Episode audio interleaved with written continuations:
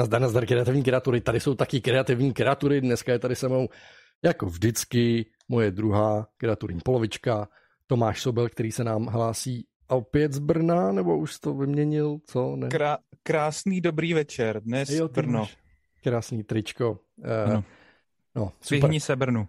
Jako se Trump. A moje maličkost, ta druhá menší polovička kreativního dua, Michal Petrus, hlásím se vás mm, z utajované lokace jako vždy. Tak, o čem to dneska bude? Dneska, prosím vás, máme eh, hrozně vzácného hosta. Jo. Je to taková, eh, nejenom určitě pro mě ikona dneska jako toho českého grafického světa už, protože je to takový matador, jo. už je tady hrozně dlouho, už se tomu hrozně dlouho věnuje, už od těch 90. let, to jste ještě někdy nebyli ani na světě, takže eh, pokud ho nebudete znát, tak hamba vám, budete si ho vygooglovat taky o sobě říká, že moc mluví. No. Je to, já ho považuji za takového grafického filozofa, uh, jak jsem ho tak párkrát někde slyšel a přijde mi to děsně zajímavý, proto se s, o to s váma dneska chceme podělit. Uh, budeme se povídat o takových možná běžných věcech z praxe, ale uh, jako podíváme se na ně trošku jinak, z nadhledu, z, z právě z té zkušenosti, aspoň jak, tak já bych to dneska chtěl mít. A zároveň se podíváme na to, že někdy nějaké věci plánujete, ale ne vždycky úplně eh, se vám to potom eh, povede jako tvůrci, protože ta realita, ta praxe vám trošku nakope zadek, že?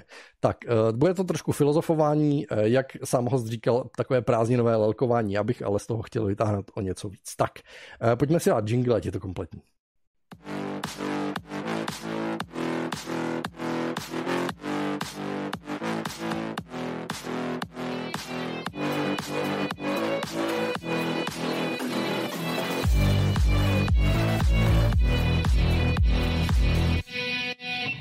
içeri.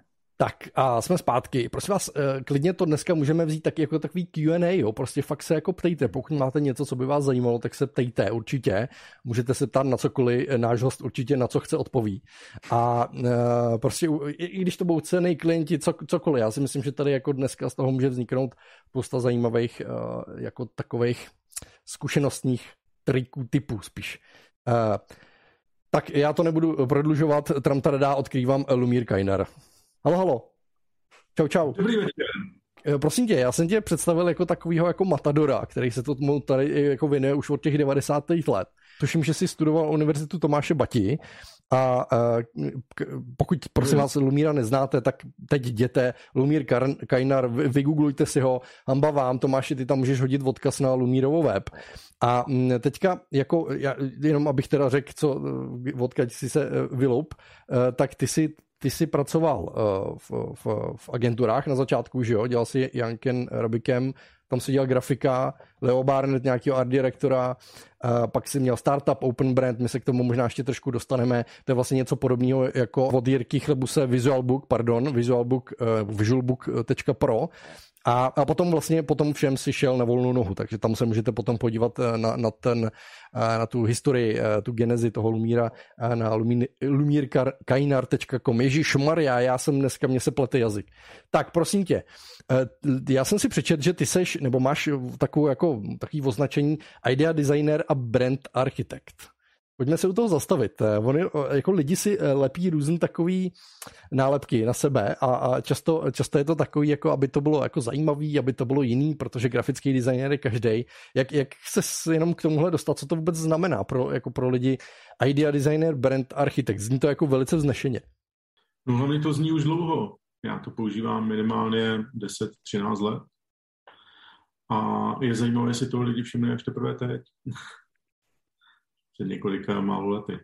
A to vysvětlení je úplně prosté a přesně, jak jsi to říkal, já jsem se potřeboval nějak uh, označit.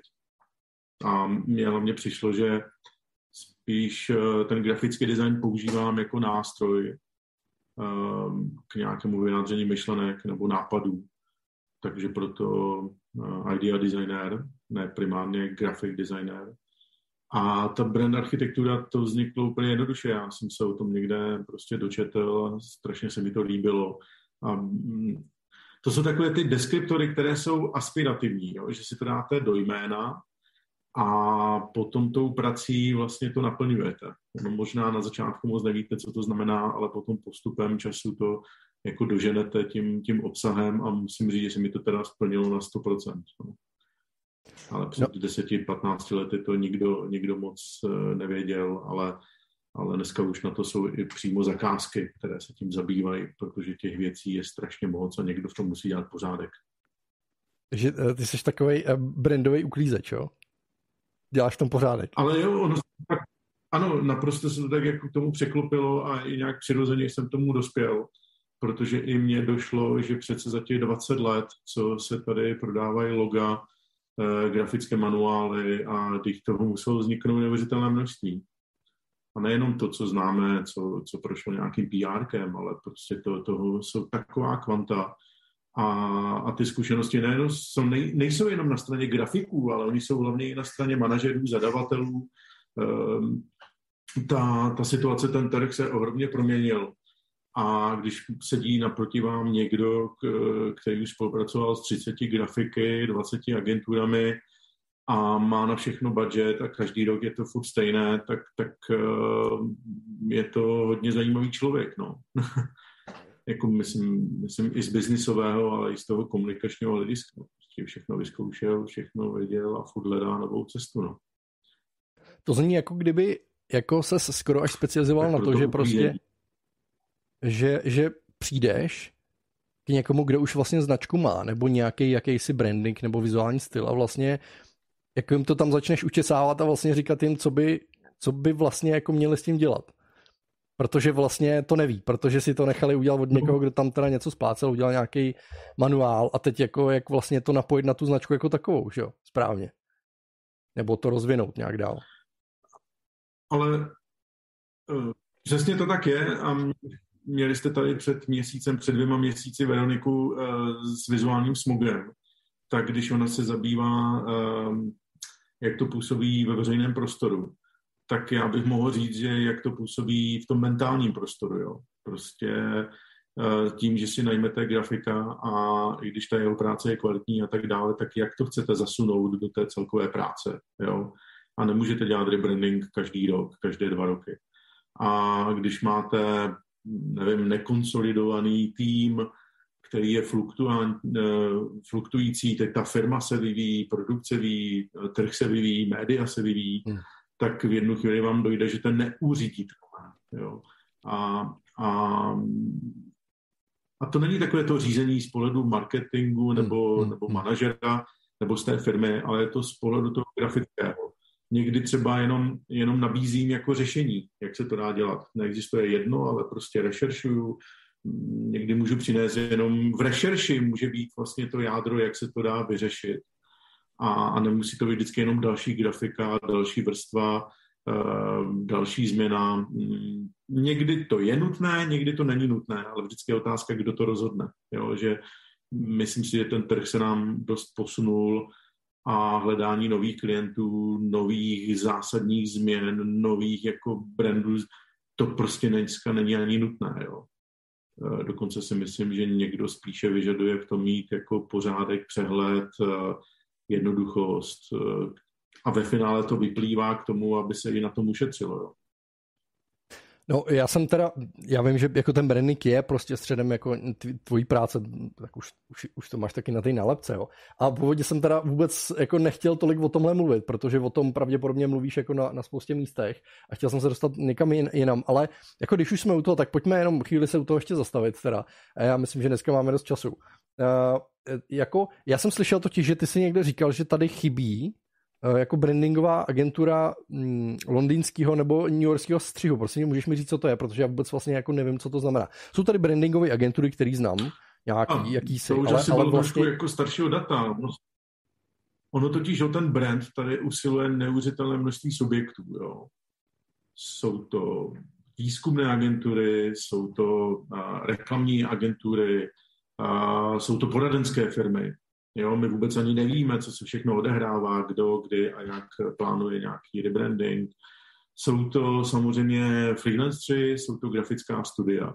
To znamená, o ně, něco, čemu se říká branding, tady usiluje pět na první pohled jako odlišných uh, entit, nebo hm, jak bych řekl, branží. Ale asi nejblíže je tomu prostě Dynamo, jo, které má prostě blízko k animaci, má blízko ke copywritingu, má tam prostě dům plný grafiků. ale to je prostě jedna, jo, nebo, nebo dva, hodně se to táhne, to je možná ta nevýhoda, hodně se táhne u nás branding jako grafickou cestou. To znamená, co je vidět. Jo, a, a většinou to hodně skuhrá na textařině, řekněte mi v Česku značku, která by stála na textech, jo, kromě bageterie bulvár, jo. Jo, a, a je, jo, málo kdo tady staví na nějakých symbolech, které nejsou primárně grafické. Takže tady, kdybychom si rozhodili všechny symboly značky, tak nám prostě grafika tady bude zastupovat jako z 90% úplně všechno. A, a, a v tom to i myslím, jo, protože ta hmm. brandingová agentura principiálně nemusí být jenom o, o, o, tom, o té vizuální stránce, jenomže kdo to naplánuje, kdo to prodá, ono totiž ta grafika tak trošku taky dobře prodává, jo, nebo jsme se minimálně Myslím. naučili to prodávat. Hmm. Jo, potom jsou tady samozřejmě konzultanti, strategové a tak dále, takže fakt těch lidí, kteří se točí kolem brandingu je spousta a teď eh, každý jak, jak kdyby byl specializovaný, to je v pořádku, ale není, nezdá se mi, že by tady byla agentura, která by vysloveně tohle konsolidovala a možná je to i proto, že by z principu už musela být mezinárodní. Jo, nejsem si ani jistý, jestli by je zaplatil český trh. Hmm, jasný. Dobře, eh, pojďme odejít od toho brandingu, možná se k tomu ještě jako nějak dostaneme, ale já bych vlastně chtěl, eh, jako protože jedna z takových věcí, která mě obecně zajímá, je, eh, pojďme odstartovat nějakým startem teda, takže ty jsi začínal nějak se tomu věnovat a v 90. letech. Jak to tady vypadalo vlastně jako na začátku toho všeho, toho všeho prostě, jo, protože já si myslím, že spousta lidí vůbec si to jako neumí představovat, představit, protože i třeba teďka pracuješ často jako pro agentury, jako digitální agentury, vlastně vůbec to, co se dneska tvoří, je něco jiného, než se tvořilo, že byla nadlinka, podlinka, já nevím, jestli vůbec teď se to ještě nějak jako rozlišuje, on se to smazává, že jo. Eh, dřív prostě, když si udělal něco na billboard, byla to prostě brutální kampaně a tak dneska jako líp zacílen video, jako zapromovaný na, na, na Facebooku může mít jako jako větší dopad, že jo, než nějaký, jako, nějaká billboardová kampaně a podobně. Jak, jak ty to vnímáš a vůbec, eh, jak se to proměnilo? Ty jsi mi říkal, že uh, Ježíš Maria, jak jsi mi to teď, tenkrát říkal, že se lidi hádali, jestli tuška nebo počítač, jako vůbec, jestli, jestli vůbec tímhle směrem, jako se to má řešit? No, pro mě to byly taky začátky, jo, ale nevím, začal jsem první logo v roce 95 a, a šlo to přes grafický design. Tehdy skutečně slovo logo bylo neznámým pojmem. To chci jenom říct. Takže představte si, že jdete asi tak jako v roce 2009 někomu prodávat reklamu na Facebooku. Jo, úplně stejná situace. Co je Facebook, jak to funguje. Jo, takže to byla první věc. Druhá věc je, do loga se běžně vkládaly uh, právní subjektivita, to znamená SRO, AS, nevím, jestli se na to vzpomínáte, ale jestli někdo chce udělat retro logo z 90 tak tam musí dát tyhle ty prvky. A, a máte pro sobě klienta, který zaprvé uh, vysvětlujete celé logo, to jsme se, jako slovo značka přišla až teprve uh, o pár let později a to bylo ještě větší myšmáš. Druhá věc je prodat manuál. To, jak jsem se vzpomněl, tak manuál se účtoval, to, to ale není z mojí hlavy, podle množství stránek. Jo. To znamená, že e, každá stránka třeba byla za tisíci korun, já neznám, ale ty ceny tehdy jsem neprodával. A, a proto se tam dělalo tolik těch uh, stránek, jakože potisk tušky, která se nikdy nevytiskla, nebo, nebo jako spousta v úzovkách nerealizovatelných věcí, ale na nich se odprezentovaly ty, ty, ten grafický výstup. Takže taková, uh, ale ten svět byl neuvěřitelně přitažlivý. Jo, bohužel mi nikdo neřekl, že zlatý věk brandingu byl v 80. letech. Jo. Takže my prakticky, eh, jestli tady někdo mluví o brandingu v Česku, tak, tak buď se to radikálně změnilo do nějakého eh, do jiného světa, ale už ten, ten zlatý věk je prostě pryč a nikdy jsme v něm nebyli, jo, myslím celosvětově teď. A Teď mluvíš celosvětově, že to bylo v 80. letech. To bylo v 80. letech, no jistě. To je celý ten příběh uh, Nextu, uh, NASA, uh, prostě to byl ten vrchol, jo. ale bavíme se fakt o neuvěřitelný, jo, že tehdy ta myšlenka byla velmi silná. Mimochodem v 80. letech eh, vůbec přišel, nebo byl velmi silný koncept image reklamy. Jo. Tehdy se rozdělovala reklama na imageová, mm-hmm. tam neměl produkt, mohli se mluvit Jasně. jako o hodnotách a o velkém světě, a potom produktová. Hmm. Asi tak jako dneska se mluví o brandingové a výkonnostní. Aha. Jo, takže je zajímavé, že ta dělení máme pořád stejná, jenom mají jiné názvy a vychází z něčeho jiného. Co ještě jsem chtěl zmínit, hlavně 90. léta byla přehledná v tom, že bylo jenom několik mediálních nosičů. Hmm.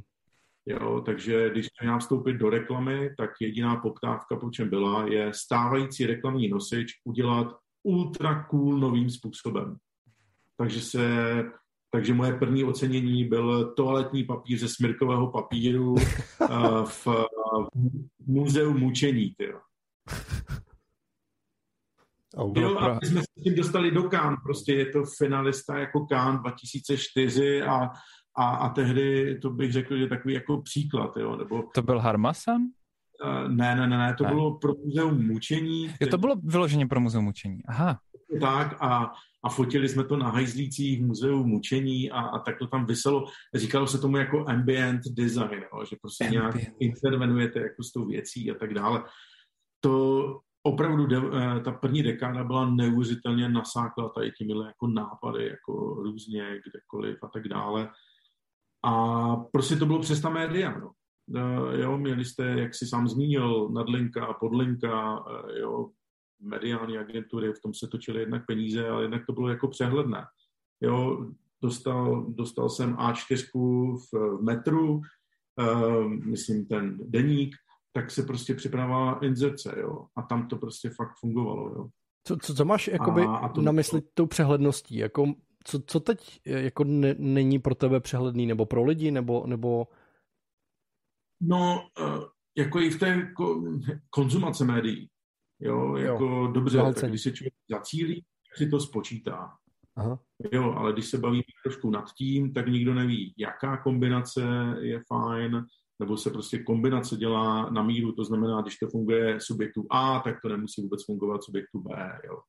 V 50. letech se vědělo, že když někdo natočí spot s čímkoliv a, a natočí ho tři minuty a dá ho v CNBC v Americe, tak ví, že se mu prostě do týdne vyprodají, uh, vyprodá to zboží. Jo. To tehdy jako platilo takové jako A, bylo to drahé, to je pravda, Mm-hmm. Jo, e, proto, proto třeba úspěch Coca-Coly v době, kdy podobných nápojů byly, byly desítky, není v tom, že Coca-Cola je nejlepší. Jo, dokonce byla i situace, kdy mohla koupit Pepsi mm-hmm. Colu a on tím ohrnula nos v 30. letech, mm-hmm. že uh, to je zbytečné kupovat. Ale je to proto, že vsadila na reklamu. Jo? Což nebylo tehdy běžné, hlavně to bylo ultra drahé. Mm. Ale to riziko vyšlo. Některým spoustě značkám to prostě vyšlo. A No a takhle to bylo přehledné. Jo, takže sice nákladné, nedostupné, to znamená natočit spot, třeba v Česku, a potom, aby se vysílal, tak to opravdu člověk zval celou rodinu, aby, jako když byl tvůrce, tak aby se šla dívat na to dneska tady natáčí s kamerou, jako kde kdo a vlastně či ani nechce, aby to viděli rodiče. Jo. Pa s kamerou. A, a to je fakt ale ten rozdíl. Jo. Mít něco natočeného, aby to běželo v prime timeu na nově v 96. roce, no, tak to je jako síla. Tak to jste mohl s tím jít do hospody a fakt všichni byli jako pišní, že ty, ty jsi ten, kdo vysílá, jo, to je, nebo to je tvoje. Jo, takže ty myslíš tu přehlednost z pozice toho zadavatele té reklamy, ne, ne z pozice úplně, eh, jakože těch kanálů, s kterými se pracovalo. Jestli to chápu správně. Uh, no, prostě jí bylo míň. A jo, když se dělal cross media, tak, tak bylo to jednodušší, protože se spojovaly tři, čtyři kanály. Jo. Dneska cross media, říká se 360 a je to wow, jo, je to prostě e, jako těžké, velké, i mě se z toho točí hlava obdivu lidi, kteří se v tom vyznají.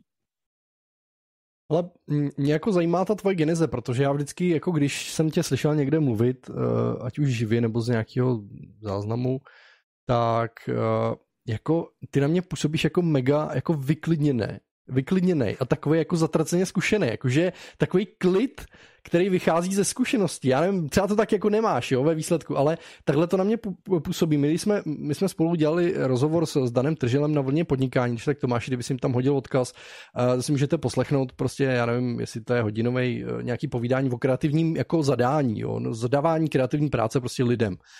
A já jsem tam tenkrát přišel, měl jsem tam jako různé poznámky prostě o tom, jak my děláme kreativní zadání. My teda jako jsme ilustrátoři, my jako asi to děláme ještě trochu jinak, než když uh, Lumír tady jako řeší značky, jo ale já jsem tam měl prostě to napsaný, ale Víde prostě řekl jako první větu a totálně mi to celý rozstřelil prostě, jakože cokoliv, co já už bych řekl eh, podle toho, co jsem jako měl připraven, tak bylo k ničemu. A sam, vedlo to přesně k takový filozofický, nebo pro mě to bylo jako úplně něco jiného, protože prostě procházím jako z trochu jiného jako oboru. A bylo to hrozně zajímavé a přišlo mi právě, že tam jako čiší ta zkušenost takový jako hele, když jsem byl mladý, tak jsem to dělal jako vy, víš co, ale vlastně dneska už to jako mám úplně jinak. Tak jenom jako víš, jako tak mě zajímá, jak to, co ty si začínal v 96. nebo když si říkal pátým, že si navrh jako první logo, jako co, kam, kam si došel, jako co je ta tvoje proměna, ta geneze toho, kdo je Lumír Kajnár dneska, jak vůbec přistupuje ke klientům, k tvorbě, co tam je zásadní jako změna, vlastně, co, co by si dokázal poradit lidem právě z takový jako svý skromný zkušenosti? Po těch letech vím jedno slovo. Všímání si. Jako já jsem samozřejmě hledal strašně dlouho tu cestu mezi tím, jestli grafikem je ten, kdo ovládá software, eh, nebo umí kreslit, anebo ten, který má prostě talent od Boha. Jo, prostě na co sáhne, tak dobré, dobré barvy, má to prostě kompozice a tak dále. A tak dlouho jsem se tím zabýval, až jsem došel prostě závěru, že oba dva potřebují jednu věc. A to je všímat si. Jo? Jeden to dělá přestroj a druhý to dělá, mm, že prostě se dívá kolem sebe, inspiruje se a tak dále. A se to spojuje do jednoho, takže myslím si, že úspěch čeká každého, kdo si všímá. No a druhá věc je, že když do toho vstoupíte, tak je to na dekády. No. A ono to přijde. Ale nedáte to, nedáte to prostě za tři roky. Jo. Protože je nevýhoda, protože tam, tam, tam máte ten Google, jo. Nebo to množství zdrojů je extrémně matoucí, což jsem já neměl a neměl to nikdo. Mm. Jo, protože v roce 97, když jsem přijel na vysokou školu a viděl jsem v ruce Grafis, což je prostě tlustá jako knížka, která zhrnovala třeba loga z celého světa, tak já jsem nad tím strávil prostě hodiny. To dneska jednak si ty knížky můžu koupit okamžitě kdekoliv, jsou k dostání hned teď, kdyby přišli. Ale v životě už by na tom dneska nestrávil tolik času. Hmm. Jo, takže to je nepřenositelné, to znamená uh, způsob, jakým zpracuješ na začátku kariéry ty informace kolem sebe, ten svět. To, to nejde. Tam, tam prostě, já můžu jenom říkat své rady, jak to bylo v 90. ale to je prakticky nepřenositelné, jo, protože v nápadu mě dokáže prakticky 18-letý kluk jako úplně smás, tam můžu fakt koukat, jako jak se mu to povedlo. Um, problém je v tom, že když člověk položí dvě, tři otázky, tak ten člověk vůbec neví, odkud to přišlo a kam to půjde. Takže v tom je ten rozdíl. Jestli se ptáš na tu zkušenost. No, jo. Jo, to znamená vidět, vidět příležitost. Jo, tady příležitost je, tady příležitost není. Tohle odsekej, tady prostě přidej. Jo, a a, a tam cítím, že to je asi jediná šance, kde se to dá, eh, jako kde se dají vyměňovat nějaké zkušenosti. Hmm, jinak nic jiného mi nenapadá. Takže to, eh, jo, a to taky přijde časem, jo. A člověk se tak profiluje. No. Mně totiž přijde, že by vlastně člověk, když začíná, tak jako do toho vstupuje, eh, je takový jako nadšený, hlavně jako zaměřený na tvorbu, moc neřeší jako nějaký jak to říct, jako takový oficiální, formální proces nebo něco takového. A teď jako začíná se v tom hrabat, možná jde do agentury nebo něco zjistí, že vlastně teda jsou nějaký postupy a procesy a dokumenty, které se jako s tím pojejí, právě ten kreativní brief prostě nějak jako popsaný a tohle. A, a potom a, a, a to, to už jako zase mám pocit, že už jsi jako ty, kdy prostě zase už jako seš, seš jako, ne, nevím, jestli je to návrat nějaký jako k intuici nebo k něčemu takovému více lidskému, anebo, anebo jestli je to ještě nějaký posun někam vejš, jo. Ale to je takové jako, to je právě to, že prostě někdy jsou ty lidi jako hrozně tím svázaný, že jo, tím prostě, co se naučili, že někdo někde psal, říkal, nebo ho to naučil nějak. No, spoješ tady samozřejmě spousta věcí, není to vejš, je to spíše hloubš. Já si myslím, jo. že mm, vlastně ten brand architekt a všechna ta slova, to je jenom o specializaci, jo. Protože jsem se dočetl, nebo domnívám se, že specializace je ta cesta správná. Ale to nemusí mít každý. Jo, jako, A teď také specializace v čem? No prostě tak, když já se zabývám, že potřebuji vědět strukturu, odkud co a jak to taky ne, na to není každý, jo. Někdo prostě se vyprofiluje tím, že umí perfektně klíčovým lidem prodat jako svoji ideu. Já vím, že to neumím. Já když prostě nemám zatím ten background, ani ne teoretický, ale nějak kontextový, tak já prostě neprodám vůbec nic. Já, já jako, mm, to nejde, jo. Takže uh, fakt se tam dneska dělí, těch talentů může být spousta, může být někdo velmi dobrý obchodník, jo. jo mimochodem, když jsi se zeptal na, kromě té všímavosti nebo na začátku kariéry, já jsem dost i tlačil na jistou míru nezávislosti a tu jsem vždycky věděl v tom, že se tím dokážu uživit. A samozřejmě, že to znamená vstup do agentury, protože hmm. tehdy to bylo místo, kde opravdu ti klienti jako byli hmm. a byla tam práce. Neměl jsem v úzdovkách koule na to jít, eh, jít, ale zase byla ta zvídavost o tom, co to znamená pracovat v agentuře, kde se tvoří ty peníze, jo? že se člověk prostě ptá. Taky nezapomeňme na kouzelné slovo account. Jo? Prostě account třeba, když jsem já vyrůstal, tak bylo jako špatné slovo, byli to špatní lidé mě spíš zajímalo vždycky pochopit, jako v čem, proč to vůbec vzniklo, jako proč tady jsou, co oni dělají, jo. Takže ta všímavost nebo zvědavost bych řekl, že i tím letím směrem, jak, jako pochopit svět, jo, jako proč, proč je tady, uh, proč jsou jako úspěšní, kde mám ten strop, uh, kde naopak uh, je volné pole průsobnosti, protože tam nikdo neviděl nikdy. Je to přirozená jako souhra věcí, spíš to doporučuju všem, co chtějí jako freelance, že pokud tohle nevnímají, to znamená, jsou více rozkročení, tak radši by neměli být prostě jako freelance, jo, protože to je fakt potom boj opravdu velmi, velmi těžký, jo. Ale zase mít jako spíše štěstí mít potom na, na kolegy.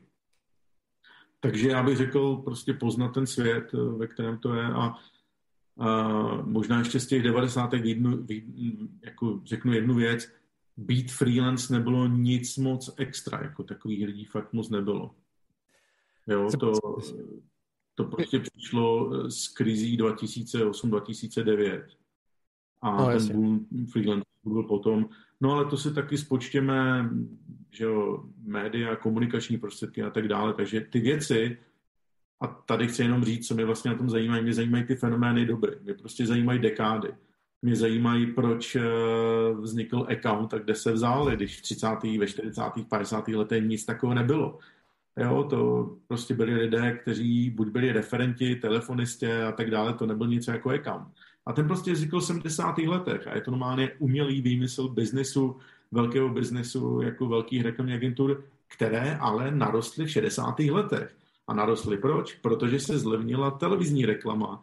A když jsem prostě někde četl, že v 60. letech kreativci bojovali s klientem za to, aby vytiskli barevnou reklamu, protože všude byla černobílá, tak si představte, že tenhle systém, tenhle princip vlastně máme do dneška. Tak dobře, člověk bojuje s klientem o tom, jestli tam bude nový systém, jestli prostě spustí ten web s nějakou vychytávkou. Jo. Ten boj je opravdu stejný a je vždycky, že je buď něco drahé, nebo je to nedostupné a přijde někdo, kdo to umí propíchnout a kdo udělá nějakou cool věc. A dneska je to většinou zvládnutím technologií nebo dat.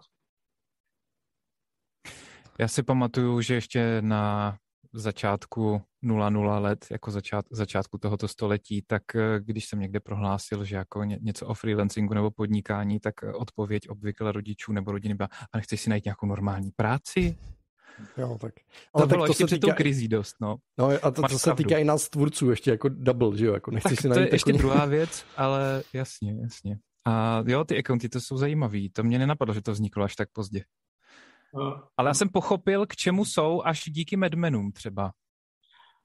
Uh, to, to bylo první, když se jakože říkají, jo takhle, tak to vlastně jako je lobbying.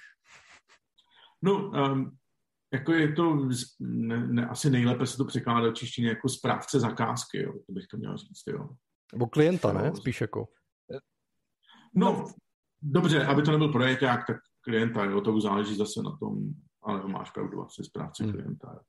Ale opět záleží na tom, jak to která agentura má hozená, jestli je to více projekták, nebo je to, jak říká svým account.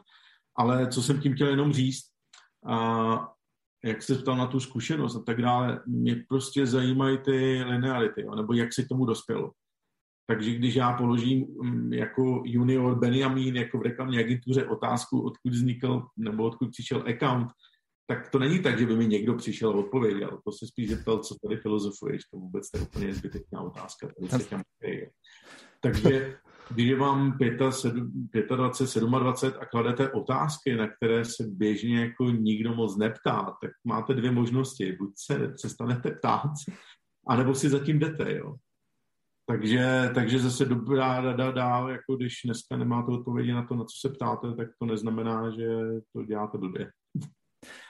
Uh, jenom když pojdu k chatu, uh, Pavel Lopolo uh, zdraví, myslím, že se tak jmenuje, Lopolo zdraví Lumíra a říkal jenom zpátky trošičku, že to rozkročení je podle něj super, jak jsi mluvil o tom, o té specializaci. Jo, ještě tam psal něco, ne? To jsem rád, děkuju. Jenom... Pak ještě, že... No, nechám Lumíra, nenechám. Povídej, Lumíra.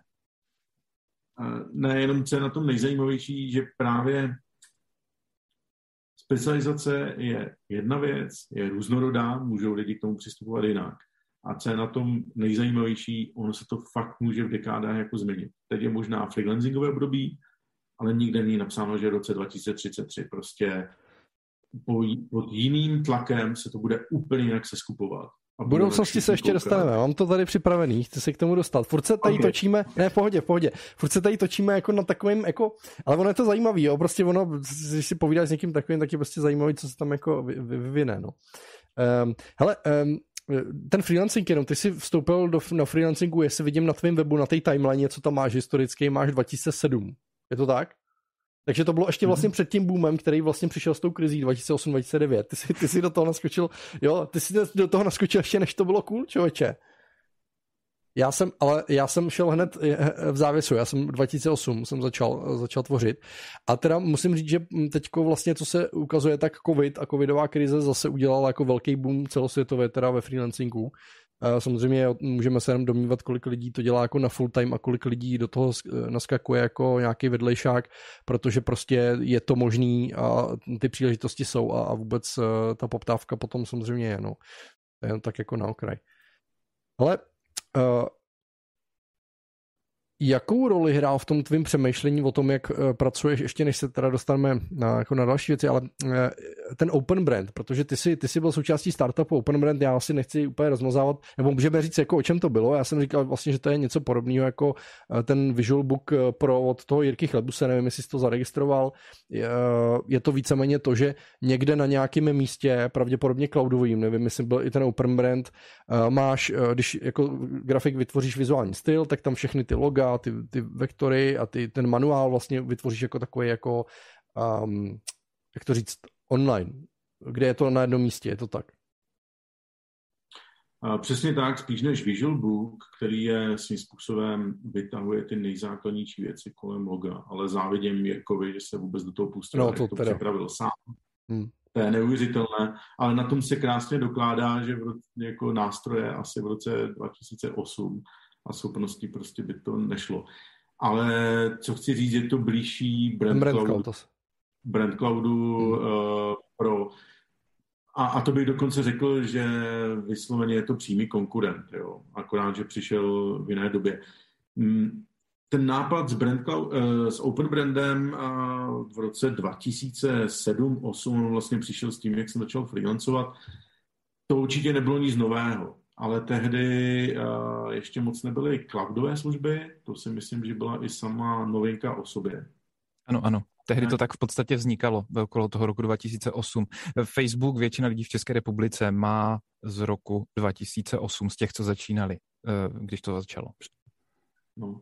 A, a jediné, co jsem věděl, eh, protože jsem pracoval dva roky pro Philip Morris, a ti už měli, nebo když jsem pracoval v agentuře, tak jsem viděl, že mají systém, že se někam sahá člověk do eh, na web, tam to má hezké prostředí a tam se stahují prostě fotky a že jich měli, mm-hmm. fotograty a tak dále. Já jsem říkal, to je super, ale proč je to pro Philip Morris za šílené peníze, to jsem nevěděl za jaké.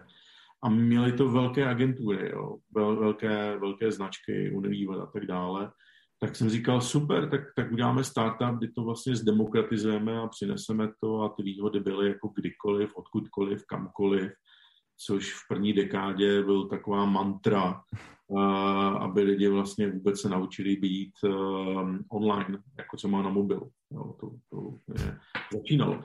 Takže jako ten nápad byl skvělý, hlavně jsme v tom viděli obrovský jako biznis, co automaticky je celosvětový, ta struktura se dala vymyslet a já jsem neudělal nic jiného, než je, tak nejdřív jsem hledal technologického partnera, kdo by to vůbec byl schopen udělat. A Takže potom... to byl celý jako tvůj nápad jako od začátku vlastně to, že do toho chceš jít jako já bych řekl, že jsem byl spíš jako Prvod... iniciátor a hledal. Impuls. Jo, tak ta Aha. potřeba byla moje. Jo. Ti Jasně. lidi, se kterými jsem spolupracoval, to není jejich potřeba, protože oni byli technologové, nebo, nebo byl to můj kolega z Leo Barnett, eh, byl marketér. Jo. Hmm. Takže my jsme jako mohli o tom se bavit dlouze, že Jasně. ta potřeba a tady je, ale až, s tím, až jsem našel vlastně Kebulu jako technologického partnera, tak to vypadalo jako, jo, to jde a oni se do toho pustili. A oni byli i první investoři, potom přitnesli vlastně další investoři, protože oni logicky do toho vnesli daleko víc a my jsme to měli rozdělené tak, že já jsem spíš do toho vnesl tu, hm, jak to říct, no tu know-how, jo, anebo tu práci ve smyslu, co tam má být, jak to asi zhruba má být, protože v naší branži to jak funguje. Ale to kdo, včetně risku uh, toho neúspěchu, prostě bylo na to i na těch technologiích. Jo. Hmm. No ale my jsme měli samozřejmě velké oči, ale my jsme si mysleli, jak tehdy fungovala startupová scéna, že jakmile se to spustí, tak prvním klikem a teď se prostě exponenciálně všichni logicky, protože to vlastně všichni chtějí, jo. No jasně, klasika. No, to se nestalo, ale dneska, když se třeba bavím s, s lidmi z Brand Cloudu, tak v podstatě mají úplně velmi podobné starosti, nebo hmm. se bavíme o tom biznesu úplně stejně jako před 12 lety, tam se nezměnilo nic takže i když eh, Open Brand nevyšel, je zavřený, myslím, ta služba, takže nefunguje. A i když jsme se rozešli s těmi, uh, s těmi společníky nemoc dobrém, tak zpětně jediné, co na tom fakt nevyšlo, je, že se z toho opravdu nestal kulervoucí světový biznes jako za miliardy. A to mi jste, že tomhle člověk fakt jako se topil v roce 2010-2009 dost. Ale ono to musí být jako těžký, jako něco takového prosadit do nějakého korpu, nebo co do korpu, a do nějaké jako mm, firmy, která prostě už má nějakou historii a něco jako nějak dělá a teď jako na, na, narvej tam takovýhle nástroje, všichni to používejte, teď prostě, nebo jako, já nevím, jako nebo používáš ty sám jako teda pro svoji práci nějakou takovouhle platformu na něco? Brand Cloud. Jo, jo. používáš je. Aha. A Brand jako Cloud, standardně, jo? Jako všem, nebo, nebo, nebo individuálně, jakože podle klienta je to samozřejmě individuálně. Já nemůžu přijít k triatlonistům, kteří horko těžko vyhrábli na dva roky rozpočet na mě, aby si ještě koupili jako Brand Cloud. I když Brand Cloud jim nabídne něco, ale ono to není jenom o penězích. Jo, co jsem taky nevěděl, ale ono to je, ono to se musí někdo o to starat, jo, mít to jako zprávu. A většinou pro spoustu firm je branding vyčleněná agenda na nějakou dočasnou dobu a ti lidé mají spoustu práce ještě mimo to. Jo. To znamená, velmi často se, branding je takový, že se otevřou vrátka, teď se všechno jako mění, měsíce, roky, a potom se zavřou a hlavně už nám o tom nevyprávějte. Teď už nám dejte tři roky jako klid, pokud to samozřejmě není silně značkově řízená firma. Hmm. A ale my jsme fakt jako, já jsem v tomhle obrovsky věřil, že prostě to každý potřebuje, když to je přece logické, no, že to nebude v CDčkách a, a po, jo, že tam je risk, že to vlastně do toho ještě vznik, jako vyšla knížka Brand Gap od Martyho Neumayera, který o tom mluvil, to znamená vlastně tu značku na jednom místě, jako nepouštějte to, mějte o tom přehled a tak dále. Takže já měl prostě o tom představu a, a nebyl jsem to jenom já. Mimochodem uh, Touch Branding udělali svoje úložiště, uh, Marvel uh, prostě má vlastní, tehdy už to spravoval, já jsem to věděl, uh, Pavel Zelenka už měl svůj vlastní super připravený, uh, ale uzavřený tehdy uh, systém pro ČES, jestli si dobře vzpomínám. To znamená, jenom v Česku v době, kdy vznikal Open Brand, bylo hodně těhotných nebo už dokonce splozený jako další tři, čtyři platformy. To znamená, to není taková idea, která jako napadne jedno, jednoho člověka za sto let. Ale na tom šlo krásně vidět, že všichni jsme si mysleli, že to jako automaticky se stane jako standard. Jo, ale standardem se stal Google Drive a Dropbox. Jo. A v době Dropbox tehdy prostě začínal. Jo. A a vlastně ta poptávka po tom strukturovaném úložišti je předpřipraveném, jo, my jsme to hodně dělali, takže vlastně dopředu víme, co ti lidé jako budou potřebovat, že to bude takové, jako když máte uh, fotoalbum, kde už máte všechno předpřipravené, hmm. jo. A vlastně potom poptávka jako není. Jako ta, ta představa, ta idea byla velká, ale není. Tak, takže Výsledkem je, že člověk má nějakou službu a teď chodí od baráku k baráku a řekne, podívejte se, ejhle, co byste mohli potřebovat. Takže je to prostě door to door. Eh, tím nechci říct, že to je špatně, jenom to nemá nic společného eh, s tou původní ideou, se kterou jsem taky do toho lákal eh, ty své IT kámoše, že hele, hoši, nebo jsme se o tom přesvědčili, když se to spustí, tak to půjde automaticky. Ne, prostě je to door to door a máte prostě accounting a přesně obcházíte. Takže uh, Brand Cloud se do toho pustil, uh, Karel Drašnar takhle dělá, prostě Alice jako obchází, dělají hmm. PR, jako snaží se a, a tak dále, což ale business třeba pro technology firmu tehdy, um, to, to není moc lákavé. Jo. Takže asi v tomhle bych řekl, ono to není tak omyl, jo. omyl byl spíš v lidech, ale, ale jako zkušená doba, člověk je docela opatrný, no. Tak zkušenost Už si myslím, že ti nemůže, nemůže už, uh, uškodit, čo. Tomáš, jenom a. hodil bys tam Brand Cloud, když už o tom mluvíme, tak třeba se na to někdo bude chtít podívat, děkuji moc. A, jo, a, no. um, tak, já jsem k tomu něco měl a zapomněl jsem to, nevadí. Eh, hele, my se tady bavíme o, o, vlastně o o tom, jak přemýšlíš a ještě jsme ani neřekli pořádně, co si udělal, jo. Tak doufám, že teda lidi se podívali na ten odkaz eh, a, a tak, ale, ale pojďme se podívat, ještě tady ukážu tvůj Behance, tak eh, jenom abyste jako tušili, jo, tak, tak tady vidíme eh, jedna z posledních věcí, tady je redesign pro český triatlon, vidím tady něco pro Jack Danielse, pak je tady filmový poster pro Hořící keř, ten se mi moc líbí, a je tady redesign třeba český spořky, kooperativa je tady, AVG rugby český uh, a spousta jako dalších věcí, nevím třeba, co by si vypíchnul ty, ale mě uh, vlastně zajímá docela jedna věc. Uh, jak se dá prodat logo za mega? Nebo jak se to dělá? No. Protože to se ti povedlo. A sám se na to ptám lidí na některých konferencích. Ne, já si myslím, že je důležité, co bylo předtím. A předtím je, že člověk sedí, maká a někteří lidé v pravý čas si vzpomenou na vás. A to, když nemáte dobré vztahy a, a, a prostě i když jste jako junior a, a nepracujete jako normálně a nešílíte a, a šílíte, jako, tak se vám to prostě nestane. Jo. To znamená, někdo někde v české, v české pojišťovně uh, prostě věděl a ve chvíli, když se vypisuje výběrové řízení, tak se tam nadiktuje uh, tvé jméno. A to je ten zlom. Jo. Samozřejmě já jsem byl jeden z deseti, to znamená, to byl jeden rok trvající výběrové řízení. Ale to už je to, kdy člověk jako maká na tom konkrétním zadání. Hmm. Ale co je pro mě podstatné, je těch deset let předtím.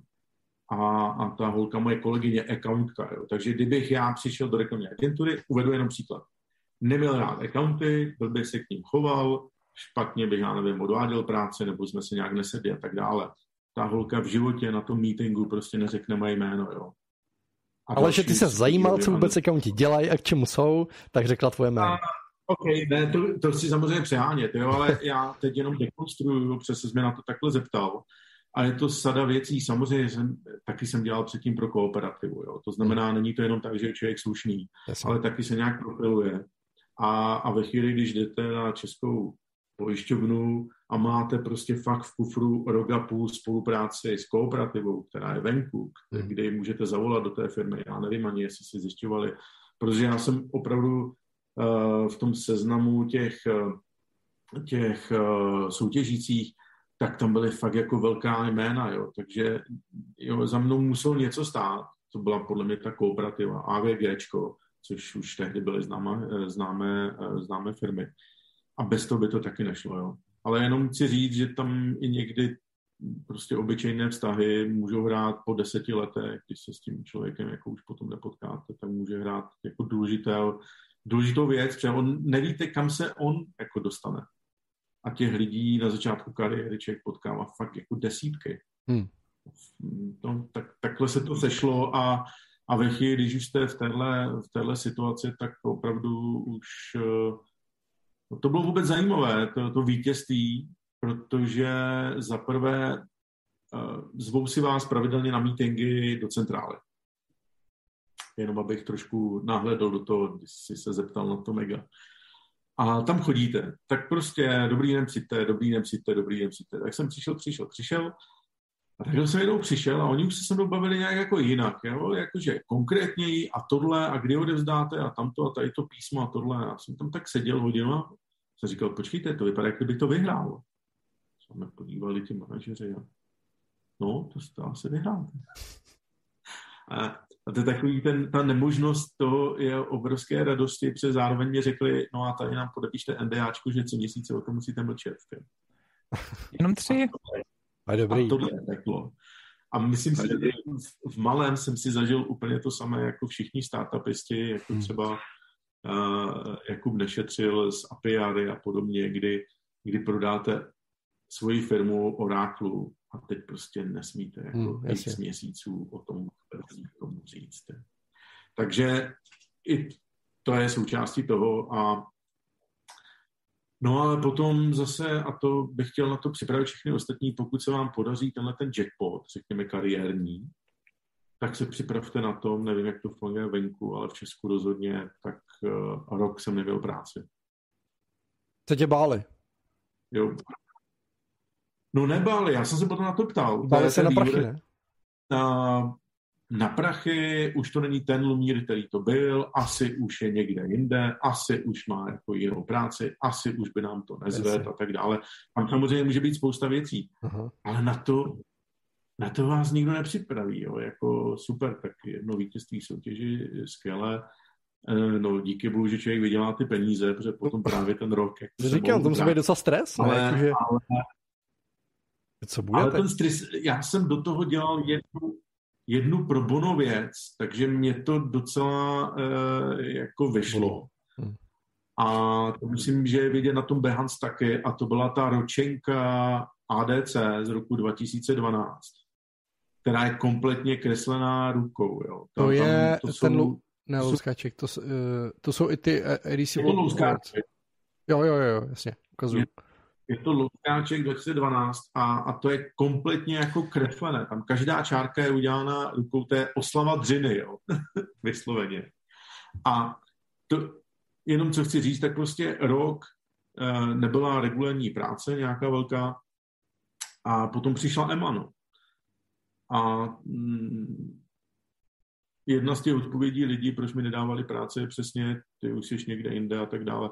Mně už se to stalo předtím, když jsem odešel ze Zlína do Prahy a v Praze jsem neměl práci, tak jsem obvolával své bývalé klienty ze Zlína.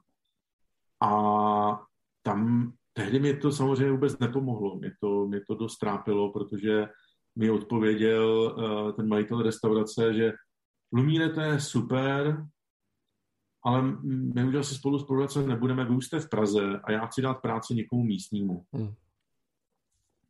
Takže nemusí člověk mít jenom za sebou českou pojišťovnu. Někdy Jasně. stačí, že prostě někdo chce dát spíš lokální příležitost někomu. Tak jak on dal jim mě, a já jsem do toho rád během studií, tak potom mi řekl, hele, hele sorry. Hele, ty jsi mi trošku rozpovídal. Jo, pardon. Uh, pardon. Pojďme se ještě jenom krátce vrátit. Mě docela zajímalo, co jsi řekl, že to byl roční jakoby tender vlastně. Uh, tak za prvý by mě zajímalo, jako uh, byly tam proti tobě třeba jako agentury nebo studia, nebo jenom samý freelancery, nebo bylo to jako nakombinovaný? Uh, neznám úplně přesně to složení. Jediné, jo. co si pamatuju, a to proto, že když byli pozývání po čtvrt hodinách, na, nebo po půl hodinách na to, tak tam přede mnou seděl Aleš Weinberg. Super. Takže Ale... jediné z toho dedukuju, že účastníkem toho výběrového řízení byl i Aleš Weinberg. Aha, aha. No takže ale jako dostal jsi to díky tomu, že teda tam byla nějaká accountka, která ti to jako řekla, takže to chápu, že jako nepřišel klient, jako nepřišla česká za Lumírem Kajnarem vyloženě, ale prostě uh, takhle jako na doporučení. Uh, určitě to bylo na doporučení, ale ona tam pracovala, to znamená, jo. ona z agentury přišla ke klientovi Aha, jasně, jasně. a v marketingu, když asi dávali dohromady koho oslovit, takže to oslovení přišlo od České pojišťovny. Jo. No jasně, ale, ale jako... na základě Ně, někdo v České jako ne, negoogloval, že jo. Uh, no a, a další věc, jako, dobře, tak jako, ale pořád jako si za to vykešoval mega a teď mi řekni, jako to byla tvoje cena, nebo to byla jejich cena? Jakože výhra jako za, za ten redesign, který potom udělá člověk, který to vyhraje ten tender, dostane mega, nebo jakoby, jak, jak sakra, jak se člověk jako dostane k téhle ceně, to mi řekni. Já vám ještě jednou ukážu, tady já jsem to ukazoval, jo. tady podí, vidíte ten design, tady uh, ta případovka, když tak uh, budete mít zase odkaz nebo najdete u Lumíra uh, na jeho Behance, uh, tak tady vlastně vidíte teda nějaký, mm, nějakou, nějakou případovku jakoby, takže jako sakra, jak, já vím, já si pamatuju jednu story, to jsme byli na nějakým projektovým klubu, nebo co jsme tam povídali, ty a já, a ty jsi tam vyprávěl, že si jim přines i jako nějakou hliněnou plaketu, jakože jsi to fakt myslel vážně a takovýhle, jakože jsi tam něco vymodeloval normálně, si jim to přines, že, že, že, na to čuměli, že to asi nikdo jiný nic podobného jako neudělal, že ti o, o to fakt jde. Máš to tam někde? Jo a to, to je přesně ono, jako dejte, dejte klientovi něco navíc. No, hele, má to tam. Ale je to prostě uh, uděláno z plastelíny. Jo. Jo, to je z plastelíny. A, uh, no, jako s, uh, jak se to jmenuje? Uh, Fimo? Fimo. Jak, jak Aha, Fimo, tuhne, jasně. A, to upek. Uh, no samozřejmě, že když máte tuhle tu příležitost, no tak uděláte úplně všechno, jo. Takže, takže to byla sada prezentací, člověk šperkoval prezentaci, jo, a tak dále ale jinak sam, eh, s touhle prezentací se spojuje tím, že dává taky cenovou nabídku. Jo. Takže já si myslím, že to není tak, že by pojišťovna si to nadiktovala, ale je to, já nevím, jaké oni tam měli parametry, ale každý z těch účastníků poslal samozřejmě cenovou nabídku za práva, za tohle, za tohle. No, jak jsi ale k tomu došel? Jak do, dojdeš takový čas jako mega, jako za ten redesign, víš co, jakože... No, a ještě, pardon, jedna věc, byl placený ten tender, nebo, nebo prostě výhra a, a pa, potom prostě částka, kterou si řekneš, jak, jakoby...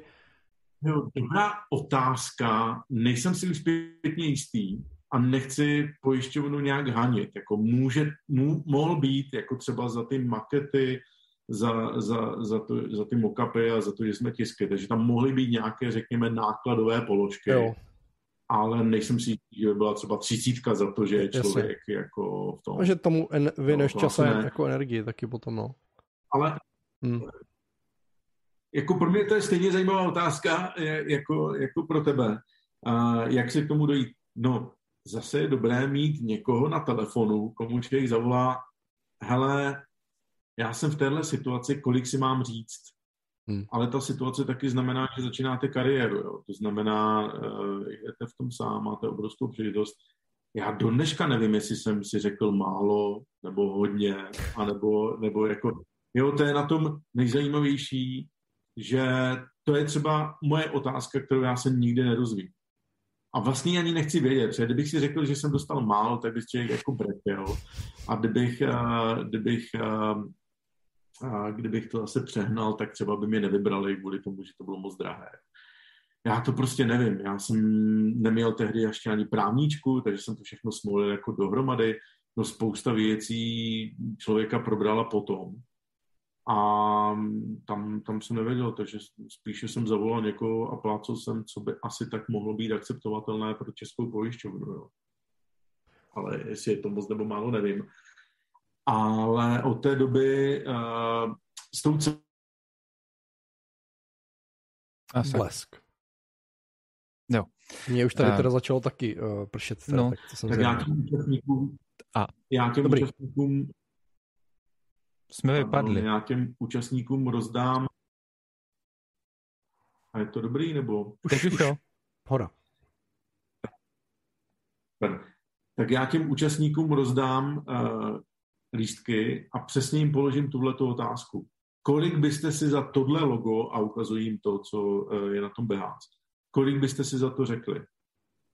A tam neexistuje špatná nebo správná odpověď. Ale po těch letech, když tohle dělám asi 9 let, tak mám, já nevím, asi 12 nebo 13 těchto, těchto anket. A je na tom zajímavé vidět, eh, když je to anketa mezi grafiky, třeba řekněme komodní, a proti tomu, když třeba jsem měl přednášku před manažery, jako z marketingu nebo z hmm. agentury. A na tom jde krásně vidět, zatímco grafici z mého pohledu se ohromně podceňovali, hmm. tak ti manažeři neměli problém si říct 8, 10, 12 mega. Jo. Co je na tom důležité, je, hmm. Jak vlastně v jakých cenových hladinách jako žijeme. Jo. To znamená hmm. vlastně i tvá, ten důraz na tvou otázku míří úplně stejně. Jak je to pro možné? No prčic, třeba pro někoho, kdo dneska poslouchá, si řekne, že jsem úplný kretén, že jsem si mohl klidně říct osmkrát tolik. Protože to je člověk, který prostě ví, že by to prodal za ty peníze. A my jako freelanci nebo grafici žijeme jako v radik- můžeme žít v radikálně nižších jako uh, cenových hladinách. A to je pro mě jako zjištění. Takže s tou cenotvorbou je to stejný produkt, tři různí lidé a může to být rozstřelená cena od 30 tisíc do 6 milionů. Je to neuvěřitelné, ale tohle je fakt jako praxe. No. Já mám jednu takovou historku z praxe. Eh, ně, nějakou podobnou zakázku jsem slyšel a manažeři věděli, že mají 20 milionů, tak prostě vymysleli, jak využít, využijí těch 20 milionů a ten člověk, který to zhotovoval, tak si řekl 300 tisíc. Uh, takže tam se prostě vypařilo mezi tím. A to je ten přístup těch manažerů. Oni prostě, hele, my tady můžeme, tohle jsou naše ceny, my žijeme v tomhle světě. Ten řekl, hele, OK, on co to udělá. Hm? A to ještě, když mezi tím máš tu agenturu, že jo? Proto, protože prostě oni jo. mají tenhle ten budget a pak jim to ten freelancer udělá za tolik, že jo? Tak to se skrábne ta agentura, že jo? Což ale jako kapitalismus, jako to je v pořádku, že jo? Pokud to není domluvený, no, tam je to pak otázka, samozřejmě. Což se taky občas no, může stávat, no. Ono to má jedno řešení, ale nemyslím si, že by bylo populární, protože ještě tady nepřišlo. Já si pořád myslím, že v Česku je extrémně málo, málo freelance accountů. Mm-hmm. Protože vám garantuju, že mít freelance accounta a já mu řeknu, hele, já chci za tohle logo mega, a on řekne, hele, to je blbost, tohle prodáme za 4,5. Jako, agent, jo, jako, rozumím, jako agent, jako agent, agent No, ne, nemusí být agentura, ale když jsem třeba uh, pátral po tom, jaké jsou pracovní možnosti v Londýně, tak já jsem z Česka vůbec netušil, že tam bavíme se o roce 2005-2006. Hmm. Tak tam byl ten systém, do normální agentury se člověk nedostal, protože neměl na to praxi. Oni vysloveně žádali praxi na ostrovech.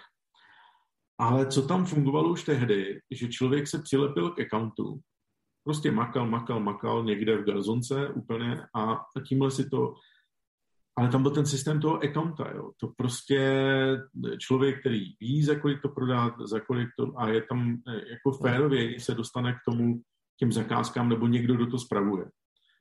A není to klasická agentura, protože to fungovalo na principu, uh, uh, že člověk spíš jako samostatná jednotka. Jo, to, to, tak u ilustratorů jsou to buď agenti, jakože je to jednotlivec, prostě, který má pod sebou nějaký umělce, který jako zastupuje, nebo takzvaný representative, Uh, prostě který přesně jako zná ty ceny, zná ty lidi, zná ty agentury, zná ty vydavatele, nebo prostě ty, ty klienty, pro který pracuje, uh, zaštítí to smlouvama, ale vlastně potom jako hodí tu práci tomu tvůrci, který ho na to, jako Eh, má portfolio nějakých tvůrců, že jo, a ty jako doporučuje na ty, na ty řešení a přesně jako handluje tu cenu a ty podmínky a všechny tyhle ty věci, takže to bude vlastně jako podobný, a teda v tom grafickém designu nebo v tomhle to je to jako by teda account vlastně, který funguje dost podobně, je to prostě freelancer, který asi má nějaký takové portfolio lidí. Pojďme říct, jak to máš s licencí, jakoby, eh, protože to je takový, že to tak jako rozděluje, mám pocit teďka, já to vlastně sám jako hodně řeším, i když třeba myslím, že u těch ilustrací a těchto těch jako podobných věcí je to asi víc běžný, než třeba u grafického designu nebo v takové té běžné praxi, jo, jako mezi klasickýma jako grafickýma designerama v Čechách, jakože uh, že prodávají prostě rohlíky. A tady jsem něco udělal, je za to fixní cena a ne, jako nech, klient nechce řešit jako licence, nějaký dokupování nebo omezení užití a všechny tyhle ty věci, plus Um, nebo versus jako licence, jakože hele, tady jsem udělal teda nějaký logo, máte tady nějaký uh, územní, uh, časový a tak dále, jako užití a tak dále. Jak, jak to máš ty, nebo jak se na to díváš a vůbec mm, tvůj třeba uh, pohled na to, kdy tu licenci aplikovat u klienta a kdy ne, teda pokud, pokud něco takového jako řešíš? Nebo licenci, poplatek, jako že, že prostě mm, to stojí něco navíc, že prostě logo, práce ti stojí tolik, ale víš jak, to myslím. Vím, kam míříš. Ta druhá část otázky je zajímavější. Jsou opravdu věci, které nemá smysl licencovat. A jsou potom věci, které jako licenci si zaslouží. Primárně je to logo, nebo hmm. něco, co je výrazným jako prvkem té firmy. Hmm.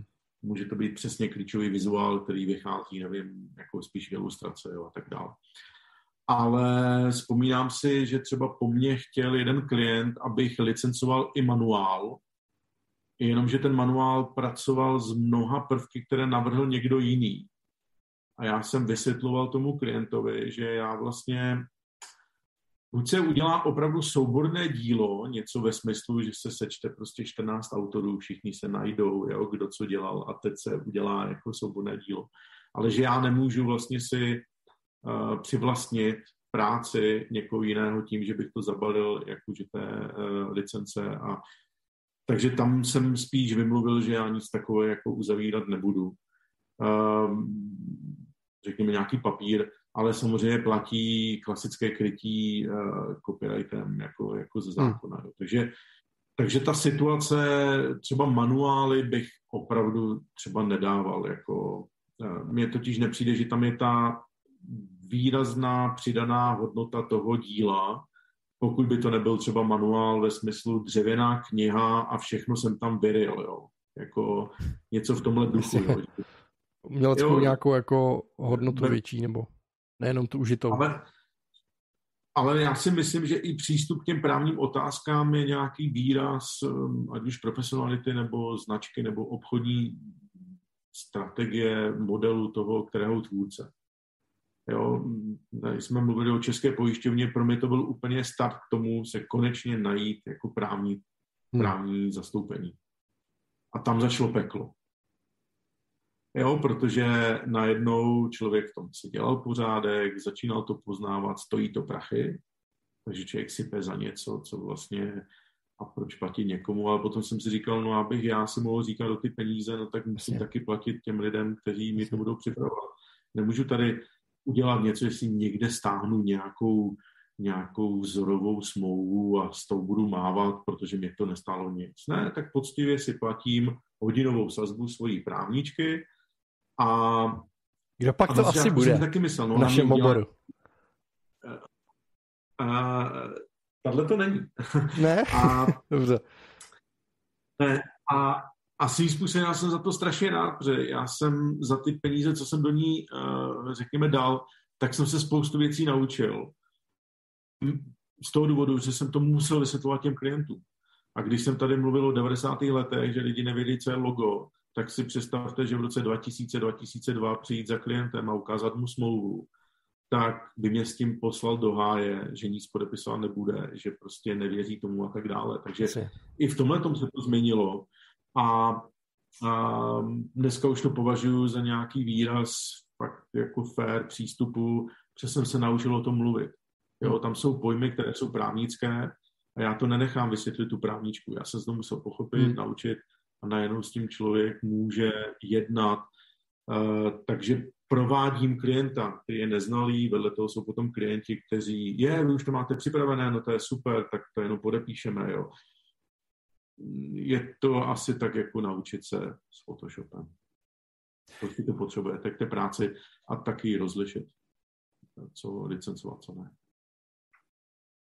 Tomáši se se nadechoval. No, já jsem si jenom vzpomněl na nějakých takových pár zkušeností s tím uh, poznáním, jak to funguje v uh, vysokém managementu i 100 milionových společností, miliardových možná i, když jsme tam přišli a oni nám začali dávat, podepisovat NDAčka, které neměli vůbec jako um, souvislost s tím, co jsme tam přišli řešit a byli naprosto nevymahatelný a jako, že chtěli, to, aby jsme to podepsali, jsme řekli, protože to nepodepíšem, protože to úplná blbost, co po nás chtějí. A oni na to chvíli koukali, koukali, hm, tak jo, no tak My vlastně nevíme, proč jsme to chtěli, tak to popisovat vlastně nemusíme. Taková klasika, no. musíš podepsat NDčko, když, jdeme, když s náma dělat, prostě to je jedno, to je standard. No, tak ne, ne prostě, no nic. No, jasně. Jakože no. zákazníci prostě neví občas. No, no jasně. Ale e, jako Já výše licence, jako máš na to nějakou, nějaký princip nebo něco, jako je to pocitový, nebo to nějak vypočítáváš. E, já si pamatuju, že Honza Typman měl kdysi takový veřejný ceník, nevím, jestli ještě jako dostupný, možná, že ho někde seženete. A tam měl jako krásně vlastně podle nějakého systému vlastně kolik si, e, nějaký starší ceník, ceny určitě bude mít dneska jiný, ale měl tam jako přesně jako chceš takovouhle licenci, to, eh, tohleto omezení nebo uh, možnost uži, užít takhle, takhle, takhle a teď ti to tam jako naskakovalo a jak to máš jako ty, jak se, jak se na, jako na to díváš? Nebo jak, jak to řešíš, tu licenci? Uh, OK, uh, když mi někdo poptá na logo, tak samozřejmě připravuju standardní cenovou nabídku, nebo řekněme obsah té zakázky, rozsah, v jakém asi časovém horizontu a za jakou cenu. A pokud je tam předmětem logo, tak přidávám i licenční podmínky. A ty opravdu dělám individuálně ke každému klientovi zvlášť. Jo. A finančně, jakoby jak, jak řešíš tu, jako chápu, že, že logicky prostě, když by si dělal pro, pro kavárnu tady nějakou lokální, tak nepotřeš pro ně jako dělat uh, nadnárodní jako licenci, prostě užití v různých jako zemích a tak dále, ale, ale uh, jako finančně, víš, jak přistupuješ k tomu, že kolik si řekneš za ní? Jestli je to jako procentuálně, nebo na to máš nějaký systém, nebo je to pocitový, nebo víš, jakože... Je to jednoduché. Je nějaký okruh práv, která prostě dávám k dispozici a ty mají nějakou cenu. Mm-hmm. A ten okruh práv, já jsem třeba prodal jedno logo za 2,5 tisíce. Z jednoho prostě důvodu. Ta paní říkala, já to ale všechno nepotřebuji, já potřebuji jenom to logo a budu to mít jenom na webových stránkách. Hmm. A když jsme to všechno vyškrtali, tak fakt z toho vzniklo, hele, ale to je prostě za nic, tyjo. to je dva a půl tisíce. Tyjo, jo. A Takže máš práva, máš v nich cenovky a, a jako ři, ři, ři, ři, řídíš no, se tím. Ty samozřejmě nejsou stabilní, protože ty se jo. můžou měnit podle toho, o jakou se jedná firmu. Jo. Ale ani tak nejedná se zase... No je to těžké, protože já nehodnotím firmu podle toho, jaké má výkazy, nebo jak je velká, nebo jestli zaměstnává 30 tisíc lidí, hmm. ale jak je mediálně nebo marketinguje, jak já s tou prací, jí vlastně pomůžu. Mm-hmm. A v podstatě bych řekl, že grafik je nejcennější, třeba u startupů, ale startupy zase nemají prachy, jo. No, to ono. ta, jo, ale tam jako ta, ta potřeba úplně těch je enormní. A bude mm. to nějaká strojnická firma, tak uh, ta má maximálně logo na bednách tyjo, a uh, na papírech, jo, protože tu nikdy neuvidíte v televizi nic, jako na sítích, je úplně zbytečné, mají to na montérkách, jo. Takže v tomhle dělám asi rozdíl, to znamená, jak je mediálně, hmm. jak to logo jim pomůže nebo nepomůže hmm. v těch... Eh, hmm. Minimálně to taky trošku zneužívám toho, když někdo přijde s takovou tou vyřídilkou, všechno bude, bude to skvělé, bude to úžasné, vaše logo bude skvělé a já vždycky mi naskakují jako, z tohohle mi vždycky naskakují potom ty, ty ceny, když někdo tak, a mu to nedochází, jo. Eh, on, on se snaží spíš prodat tím, že díky němu moje práce bude všude vidět, ale já mu potom vysvětluji, takhle to nefunguje. Jo. On si myslí, že, eh, jako, že já se takzvaně na něm udělám. Ale to už je taky docela starší přístup, dneska už není tak časté. Dneska spíš ten tlak na cenu, na nižší cenu je s tím, že když to nebude s váma, tak tady má vedle další pět lidí hmm. a my to je vlastně úplně jedno, takže je to taková hmm. hra, jako kdy to vlastně nepotřebujeme. Jo. A, ale to jsou retorické věci při vyjednávání. Zpátky k tvé otázce, uh, jenom jsem zapomněl říct, že když se všechno vyškrtá, ty podmínky a, a práva, tak fakt to může být nízká cena. Naopak nejdražší je vždycky, když člověk dává i tu, to právo poskytovat licence třetím stranám. A má, máš pravdu, i, uh, ale... No, sublicence a vlastně právo měnit dílo nebo Poskytování třetím stranám Mimochodem, tady je částečná odpověď i na tu českou pojišťovnu. Oni to chtěli. Jasně. A potom jsem to 8 let neprodal. Takže ve, to je totiž nejvyšší částka úplně, za kterou... Kým se člověk totiž zdává nejenom, že někdo konkrétní používá to, ale že já ani vůbec neovlivním, komu bude to logo kdy hmm. patřit. Jo. No to je často třeba jenom vlastně poskytnutí nějaké ceřiné společnosti nebo naopak e, něco matce třeba nebo něco takového, ale jasně, ty nemůžeš, ty nemůžeš zabránit tomu, že prostě to přeprodají prostě za úplně jiný prachy, úplně někomu jinému, když u těch log je to takový, jakože když uděláš logo někomu na míru, tak komu by to jako přeprodával, že jo, je to taky jako, ale jo. některých věcí to tak může být. No při převzetí. Teoreticky. Hmm. Ale t- tak nám neřekneš jako formulku nebo něco. Jako eh, mě jde o to, že kdyby to tady někdo jakoby sledoval a říkal sakra ty licence, ono se to nějak má řešit a teď jo, já, jak jako, teď jako nikde, mě to nikdo nenaučil, žádný ceníky, tabulky na to nejsou a tak dále, ilustrátoři něco mají, ale stejně jsou to ptakoviny většinou, tak vlastně jakoby víš, jak k tomu jako přistoupit, jak vůbec začít s tím. Si to nacenit. Si by si měl radu, nebo prostě ne, nemáš. No, nemám. Tak tam, tam za prvé, je to vždycky obchodní strategie nebo nějaký jako obchodní představa o tom konkrétním freelancerovi, jak bude působit na tom trhu. Jo. A ve chvíli, když člověk to chce trošku sofistikovat, tak uh, na začátku může člověk klidně uh, to brát podle toho, že si v hlavě řekne, hele, dám tomu jeden víkend, takže to je málo práce, uh, a plácne něco, aby mu to zaplatilo měsíční výdaje. Jo. Jako to je takový ten nákladová položka. Jo. To jsem dělal já na vysoké, jo, na střední. Jo. To je úplně přirozené, takový ten úplně základ. Ale když jde člověk výš, tak první, co je přesně vědět, jak vůbec se naceňují ty věci na trhu, odkud to zjistí, jo. Accounting, jo. To znamená, když je člověk freelancer po škole, nikdy v životě nebyl v agentuře, nikdy si v životě nešál na velkou zakázku, nikdy v životě nebyl tomhle velkém světě, tak je logické, že prostě s logem s jeho cenou skončí někde u 40 tisíc. Přes nikdy ve svém okolí nepotkal nikoho, kdo by prodal logo za 400 tisíc nebo 4 miliony. Jo. Jo? Druhá věc je, že samozřejmě může střílet jo, a tak dále. Takže první je mít nějakou jako obhajobu té ceny a, a druhý je potom, aby to mělo nějaký formální jazyk, ve kterém třeba ty korporáty jako fungují, tak hmm. tomu je dobrý mít tu právní, jako tu, ono to je opravdu o jazyku, jo, jako uh, když je grafik a pracuje většinou s kulturní scénou nebo s malými, nevím, kavánami a tak dále, tak to je takové jako face to face, všechno je to o důvěře, práce je, práce není a tak dále. Určitě spoustu mých kolegů lidi to mají rádi, dobře se jim v tom pracuje, mě se v tom, já na to nejsem zvyklý, já mám prostě ten svět toho, nemám problém přijít, zasedačka plná manažerů, co tady děláte a já tam prostě to odprezentuju a tak dále. Je to korporátní jazyk, jiný svět. Mnoha grafikům tohle nemusí vůbec sedět. Jo. Ale když tam, když tam já napíšu na papír půl milionu a oni si mi tady, co za půl milionu je, tak já musím strukturovat rozpočet, vysvětlit to, obhájit to. A to je nepřenositelné. Jo, protože to se nedá naučit. Jo. Člověk musí reagovat eh, okamžitě nějak si to vyšlapat. Jo. Takže ta cesta, řekněme, k vysokým výdělkům, pokud je člověk freelancer, tak je nadlouho, je postupná a může to být třeba jenom jeden uh, jackpot jako za život, nemusí to být jako automatické. Jo. Ale vedle toho, když člověk je v agentuře, nedej bože nějaké nadnárodní nebo v Londýně a tak dále, tak tam může dělat na, všem, na, na všech zakázkách, všechny jsou za sta tisíce. Jo a za miliony. A to je úplně jiné prostředí, kde se pohybují úplně jiné částky. A taky se připravují úplně jinak prezentace. Mm.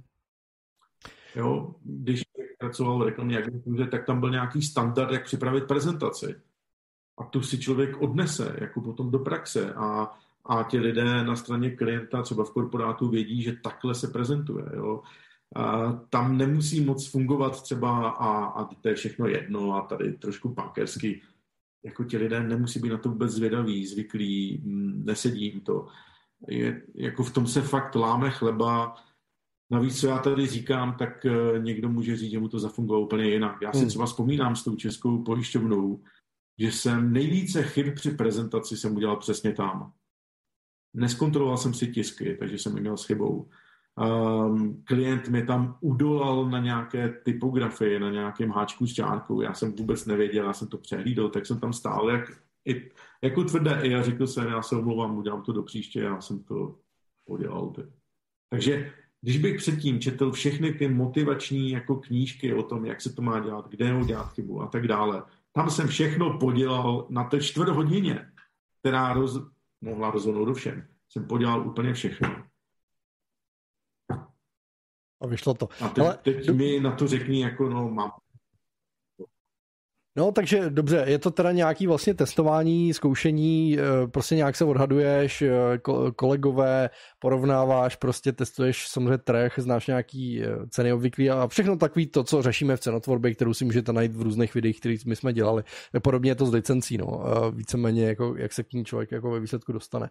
Hele, ještě ty si říkal teda o těch prezentacích teďko, jo, tak mě by ještě zajímalo vlastně, jak, jak, jak to běžně prezentuješ, nebo třeba byl rozdíl asi u té pojišťovny než u běžného projektu, tak uh, možná, mm, kdybys to mohl jenom porovnat, uh, vlastně eh, za prvý teda, jestli, no, jako, jestli by si dokázal porovnat ty prezentace, jestli jako děláš pro každého klienta nějaký jako obsáhlý prezentace, nebo je, jestli to bylo jenom o takhle jako mega projektu, anebo jak vlastně je třeba jako tvůj standard, takové jako, že běžný zakázky, samozřejmě každý má běžnou zakázku pevný relaci, teda, ale Jo, jako jenom jak to děláš, z čeho by se mohli lidi inspirovat eh, takový nějaký best practice, jak to odprezentovat prostě.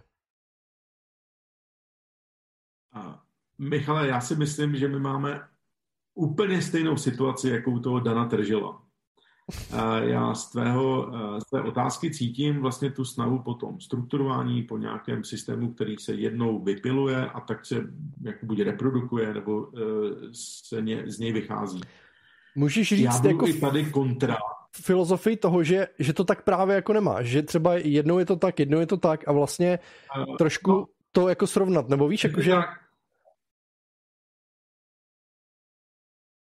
Uh, je, jako to je ten kontrapřístup, než máš ty a on by vlastně vypadal zvenku jako nestrukturovaně, ale v daný okamžik prostě je strukturovaný. A vycházím, řekněme, ze souvislostí nebo tam se mi to posunulo. Teď se bavím o dnešních způsobech prezentací, které mm. spíš vychází z dialogu s klientem. Já se velmi často dostávám do situaci, že oba dva nevíme, že nevíme, takže pátráme, hledáme. Tohle je něco jiného. Česká pojišťovna byla o tom, že se opravdu jako připravovaly velké bordy, chystalo se to, tak klasický ten přístup, všechno se tisklo, takže eh, neřekl bych, že by to bylo show, ale je to těch 15 minut na když se dneska dělají výběrová řízení na loga třeba měst a já sedím v porotě, tak se prezentuje všechno třeba online, jo, netiskne mm. se nic, jo. Ale v podstatě v tomhle duchu to je, prostě tam někdo přijde, má to, má spuštěnou prezentaci a prostě mluví, jo. Takže tohle je jedna forma prezentací, mně se to posunulo dneska spíš do nějakého, řekněme, dialogu, komentovaných prezentací, furt prezentace, prezentace, prezentace, jo. Ale v těch prezentacích třeba může být jenom rešerše nebo jenom studie. Mm-hmm. Teď jsem připravoval studii pro Národní zemědělské muzeum. Tam prostě není žádné finální řešení, ale má to, já nevím, sedm stránek, je tam spousta slov, je to, co by asi mohlo být a, a najděte si a můžeme se o tom popovídat. Jo. To je úplně jiná forma prezentace, než ještě před deseti lety jsem dělal. Jako... Takže taková datová prezentace v podstatě. Ty po tomu zákazníkovi každému upravíš na míru ty informace, které mu chceš dát. A to jsem tak vlastně pochopil z toho portfolia, tak ono to vlastně ani nemá stejnou strukturu ani grafickou podobu. Ono to prostě je vyloženě pro toho zákazníka a to je to, kde ty vlastně děláš tu práci i v té prezentaci těch dat tomu zákazníkovi. Jenom stane se jedna věc, se kterou se teď potýkám, že ještě před deseti lety mě moc těšilo, když jsem něco udělal, tak nejenom, že to docenil klient nebo že to něco vyhrálo, ale zároveň to i dost rezonovalo třeba hm, v mém okolí nebo řekněme v odborných kruzích. Mm-hmm. Řekl. Tohle se mi už moc nedaří. Jo? Jako triatlonist je fajn, ale třeba moje práce pro Gordic nebo i další klienty, já si nemyslím, že byly tak jako dobře přijaté. Co je na tom ale zajímavé, jako ten klient je vlastně je, je přijal. To znamená, já mám ze strany klienta dobrý feedback, on je s tím spokojený, a, ale není, nejsou to věci, se kterými bych jako nějak extra jako uspěl, řekněme, v komunitě jako grafiku. Jo. Jako, hmm. jako Takže tam jenom chci říct, že ta empatie nebo specializace mě částečně dovedla do situace, že sice dělám super služby jako pro ty klienty, ale už to není takové, mm, že by to zároveň třeba splňovaly nějaké jako trendy pohledy nebo nějaký takový, že to se už nedaří tak často jako dřív. No. Myslíš, uh, že, se, myslíš, že jsi konzervativnější ty sám automaticky, nebo? Mm, já si myslím, že jsem se sám takhle jako do toho dostal záměrně. Mě totiž od dob, od dob scoutů mě začal konzervativismus eh, hodně lákat v grafickém designu. Jako to opuštění té progresivity za každou cenu. Opuštění jako ultra cool ideje nebo něčeho trendy. Za, jo. Takové to, d- nikomu se nepodařilo to prodat, já to prodám tady jo, a tak dále. Tak to jsem už postupně začal opouštět spíše se snažím naladit na toho klienta, jako použít nějaké grafické prostředky, které mu pomůže nebo mu udělá v tom pořádek. Ale ten progresivismus jsem, řekl bych, cíleně opustil, protože u scoutů takhle byla postavená ta zakázka. Jo. My jsme tam vysloveně vymýšleli, jak udělat cool organizaci, která je z principu konzervativní. Takže tam si ve skutečnosti svým způsobem spíš navrhoval produ... No, no ne, to... Tak ty jsi tam pracoval nějak jak, jako... se s tou značkou, ne? Uh, my se to neřekli teda, ale máš na svědomí i teda logo Scouta a vlastně asi nějaký jako přidružený věci. A, a to byla zlomová, to byl zlomový okamžik jako v mé kariéře, kdy uh, zpětně je to obrovsky prestižní záležitost. Jo. Takže zase člověk tam udělal obrovský kus práce, která na rozdíl od té pojišťovny nebyla vůbec zaplacená, nebo jenom z malé části. Hmm taky jsem na tom dělal asi 10 měsíců, ale tam se změnil ten přístup, mm, že nechtě, vysloveně jsem přiznal klientovi, že nejsem to já, kdo má být tady ten hrdina, mm-hmm. ale tisíc, těch, stovky těch grafiků na těch různých pobočkách, kterým se zlepší kvalita jejich práce. To znamená, že ty jejich plagáty, které já nikdy nebudu navrhovat, které nikdy neuvidím, a oni toho vyprodukují takové množství, ale že oni dostanou kvalitní písmo, budou mít přístupy do systémů, budou mít k dispozici logo, budou t, e, moct mít platformy, na kterém se porovnávají ty jednotlivé výsledky. To znamená, my jsme tam vymýšleli e, celou, celý ekosystém, řekněme, jak zvednout kvalitu všech těch věcí a mě to úplně dostalo. Jako najednou Což... jsem zjistil, Což v podstatě že... znamená, že si, že si celý ten produkt toho zákazníka, že ty prostě neděláš tu fasádu, ale i tu samotnou, no to typ, ten princip, na kterým funguje, ale že koncept, no, byl důležitou součástí to, toho celého, jak to potom bude šlapat aby vůbec to mohlo fungovat. A to je, to je vlastně to, co, o čem ty si mluvili, jsme se bavili před, před tímhletím rozhovorem, vlastně to navazá, že chceš vlastně, nebo zajímá ti navazování na někoho druhého, že vlastně, že ty tam jako figuruješ nějak a kdo, kdokoliv přijde po tobě, tak s tím prostě může pracovat.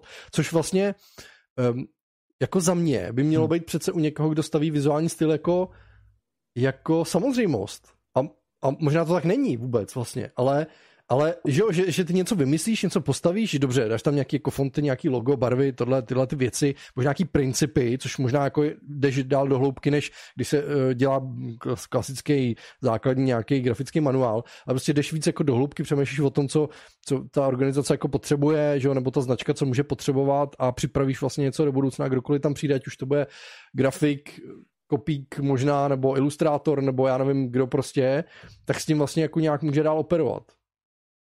Je, chápu to dobře. Jo, přesně tak to je, protože nejenom skauti, ale potom, když jsem podobný princip aplikoval, nevím, u firmy Gordic, tak podle mě nejšťastnější člověk, tam byl ten grafik, co tam seděl v tom sklepě, jo. Jeho svět před a po. Nejenom, že měl ty nástroje, ale já jsem vysloveně věděl, hele, chlape, já tobě chci zlepšit tvoji pozici, jako aby tady s tebou v pátek večer jako nelítali, něco potřebuje do pondělka, on chudák nevěděl, takže jo, člověk, točí se to dneska tvoří tolik, že většinou je tam daleko víc lidí zatím, než to na první pohled vypadá. A takový ten nákup grafika zvenčí, že nám tady něco jako udělá a teď se to všechno spustí, já prostě jsem tomu přestal věřit. Jo. A když chodím, mám za sebou tři výběrová řízení u, u měst, jako města vybírali tam je to úplně tristní a já bych raději, než o těch grafických návrzích, hlasoval o těch lidech v těch městech. Jo. Prostě to nejde takhle dělat. Jo. To můžete udělat jako super. I ta Ostrava je skvělá, jako dobře, jako nápad. Jo. Můžeme se tady o tom bavit, napsat o tom knihu, jako super, ale že nebudu dělat skvělou práci. Ale potom, když je člověk v Ostravě a je v nemocnici, to si vzpomínám, výjdu ven a tam velký modrý nápis lékárna tři vykřičníky. A já jsem říkal, Ježíš Maria, proč tady a proč takhle, jo, takovým způsobem, jo. Takže to je, jako jenom detail jsem vytáhl, jo, že v tom světě prezentací může vypadat ty, ty věci skvěle, ale v tom kontextu reálného jako užití to už nemusí být tak jako nejlepší. A tam musí někdo být, kdo to jako schválí. A to není Aleš Neibert, jo. To, to, to, to jsou úplně jiné lidé a mě zajímají oni. Mě zajímá, jak funguje ten odbor. Máte tam šest dodavatelských agentur nebo jenom jednoho grafika uvnitř, jo. Protože tam je to jádro. Najít ten nejslabší řetěz a, a, kně, a to se nám povedlo u těch scoutů. Snížit to tak, že ten nejslabší řetěz bude schopen z těch materiálů, co scout poskytuje, vytvořit něco, za co on sám bude rád. A to je úplná změna, to, to, to, to, protože to dovolují technologie. Dovoluje to prostě dnešní doba, je to jako up to date. A podle mě tam to k tomu míří, když se bavím s oficínou a, a, a jestli by šli udělat jako um, vizuální styl jako algoritmus. Jo. Já si myslím, že to už dneska řekne každý jo, ale nikdo to ještě nezaplatí. Nemáme ještě za sebou tu, tu kejsku, která by to úplně rozbila, ale k tomuhle my směřujeme taky třeba. A já už jsem že... viděl nějaký takový jako online nástroje, teda popravdě. Je to, vy, vy, vypadávají z toho hrozný věci teda pořád, ale, ale jako někam to míří, no. tam my směřujeme, tam my regulárně směřujeme, protože, protože ta, ta nutnost uh, tvořit i v tom jepičím světě ve smyslu stalo se něco ve dvě odpoledne. Já jsem ceněný za to, že 2.05 to vystavím na Instagramu. Vys, ano, ano, přesně tak. Tak mi nesmí trápit. Reakce. Tak mě nesmí trápit, že prostě druhý den to je pryč a, a je to, ale musí to být on-brand, musí to splňovat nějaké věci, na které se dohodneme někde jinde, někdy jinde. To je dneska jako nejtěžší, jo. jo tam tam si myslím, že to, že to směřuje a bude to, no nikdo neví, jak, to, jak se to bude připravovat. No. no, jako víceméně, já jsem to k tomu chtěl jako teda přejít až ně, jako později, teda, ale jako když už jsme u toho, tak víceméně eh, to, že mm, Přesně, ty řemeslné věci, že jo, za nás prostě jednou nějaký, nějaká ta umělá inteligence nebo nějaký jako software prostě udělá. Náhážeš tam nějaký jako vstupy a prostě vlastně to vybleje nějaký jako relativně dobrý grafický jako výstup. Tam ještě jako pořád nejsme, ale směřuje to tam. Ale vlastně ty lidi, kteří budou jako hodnotní, jsou vlastně ty kreativci, ty lidi, kteří jako o tom dokážou uvažovat koncepčně, tady ty brand architekti, kteří to tam jako umějí uspořádat, vymyslet vlastně tu koncepci, tu strategii, eh, rozumějí vlastně tomu řemeslu a pak už se to plivne do nějakého jako programu, který prostě to vyseká a nebude to muset vysedět nějaký jako grafik, že jo tak já jako vidím to, co jako se nám jako blíží, no. Si jenom představ ty desítky lidí, kteří prostě vzniknou jejich pozice, jo. A tak dále. Tohle všechno připravit, to je úplně na novou infrastrukturu, ale vlastně se jenom čeká, kdy to přijde a kdy to začne se snižovat ta cena, jo, logicky. To, a to, to je docela zajímavé, že to říkáš. Eh, vlastně kolik vznikne pozic, protože všichni jako říkají, Ježíš my přijeme o práci, prostě grafici nebudou mít co žrát, prostě a tohle.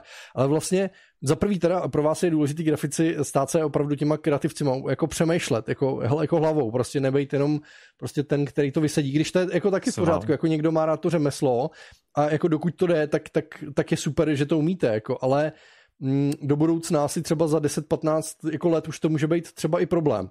A, ale přesně jak říkáš, že vlastně budou vznikat jako nové pozice, které budou muset jako řešit uh, jiné věci a bude jich vlastně hodně. Že jako pozice zaniknou a, no, a nový vzniknou. A bylo to takhle jako vždycky, že s nějakým technologickým jako posunem. Tady bych jenom řekl úžasný příběh, který se týká velmi České republiky. Já, když jsem vstupoval hm, do grafického designu, tak největší téma byly dvě. Za prvé, tuška nebo počítač? Furt se hádali všichni, bavíme se o začátku 90. let. Tyjo. Umíš na počítači nebo děláš tuškou? Tyjo. To, to se velmi rychle šetřilo. A potom přišla druhá otázka, konec písma. Do toho ještě přišel David Carson, End of Print, jako prostě to úplně zlomová, zlomová záležitost 90. A protože přišly systémová písma, to úplně rozbilo celou představu o tom, jak se dělá písem, jak jsou kvalitní písma, Comic Sans a, a Arial a tak dále. A, a to byly ty hrůzy z těch 90. z těch helíčkových tiskáren. A se podívejte, o 20 let později máme v Česku jako špičkových několik uh, typografů.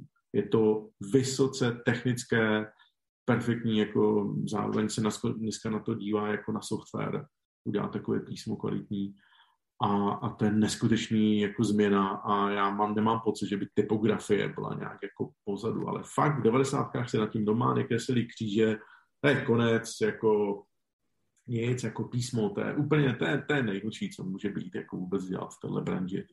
Naopak, úplně je to opak. Tady ještě Lopolo jenom píše, že blbost obraz eh, taky nezaniknou díky fotce, stejně tak nezanikne lidský element v grafice díky uh, nějakému kvazi uh, AI. Jo, běžný reklamní bordel možná, ale jinak. Hele, jako částečně si myslím, no, jako já si fakt myslím, že prostě ta technologie, tyhle věci, jako že to prostě fakt půjde. Jako to, co se dneska děje, jako v, si myslím v té technologii, v, v to množství jako vstupů, který mají a z čeho se to učí, že ale... to bude jako, jako zajímavý, ale, ale já jsem to nemyslel tak jako extrémně, tak jako ono to za prvý ještě bude nějakou dobu trvat, jo. třeba už jenom my ilustrátoři, já se toho taky jako odbojím, protože jsou různý, uh, už jsme to tady o tom párkrát mluvili, jsou různý prostě jako softwary, prostě který ty krásou, prostě jako fakt za tebe vyrobí lecos, ale prostě uh, je to na určité úrovni, zatím. Jako zatím to dělá fakt jako bordel, jako reklamní eh, bordel, jo, nebo prostě úplně základní věci, které prostě nevypadají dobře. Jenže za pět let to bude vypadat jinak, za deset let to bude vypadat jinak a za 20 let to bude vypadat tak jinak. Ale já ještě za 20 let prostě tady budu a pravděpodobně v tom oboru budu dělat a budu muset na něj reagovat, protože se to bude jako měnit. A já nevím, jestli zrovna umělci, um, jako víš co, umění je zase ještě něco jiného, než jako když jako technicky řemeslně připravuješ něco podle nějakého jako zadání. Teď jako se nechci dostávat jako do toho, to tady jako porovnávat, eh, to by bylo jako nadlouho, ale to jsou taky jako ještě další jako věci. Jo. Ale fakt si myslím, že tady se bude měnit ještě hodně a ještě na to budeme koukat, si myslím. Tomáši, ty si to chtěl doplnit. No, chtěl jsem podotknout něco o tom, že on už poměrně výrazně, hele, tak k čemu, k čemu jsou vlastně ty věci, brandový, mark, um, reklamní, prodejní, že jo. K tomu, aby to použil někdy v nějakých inzerátech, ale třeba teď se poměrně ukazuje, že Google dost tlačí na to, že pořád odebírá ty věci, které se dají změnit a pořád víc a víc automatizovaný, takže ty vlastně jako firma dřív nebo později přijdeš ke Google, řekneš, budu chtít, abyste mi udělali reklamu a najednou ti budou zákazníci. A ty prostě jenom řekneš, no chci prostě, aby nějakým způsobem definuješ, jaký ten typ těch zákazníků to má být, podle nějakých dat, které budeš vědět, nebo se stane nějaká magie. A nebudu se tvořit inzeráty. A to všechny ty společnosti, nebo obě teda, Facebook s Googlem, víceméně tlačí lidi do toho, aby nic nevymýšleli sami, ale aby se to nahradilo. Takže tam prostě ta řezničina, řemeslná práce, ten sval, plnění do katalogu, ale to vymýšlení konceptu a propojování, jak mluvil Lumír už předtím o tom všímání si toho, co se děje kolem a propojování těch různých věcí. No tak to bude to, kde by lidi měli mít ten prostor. Si myslím já teda.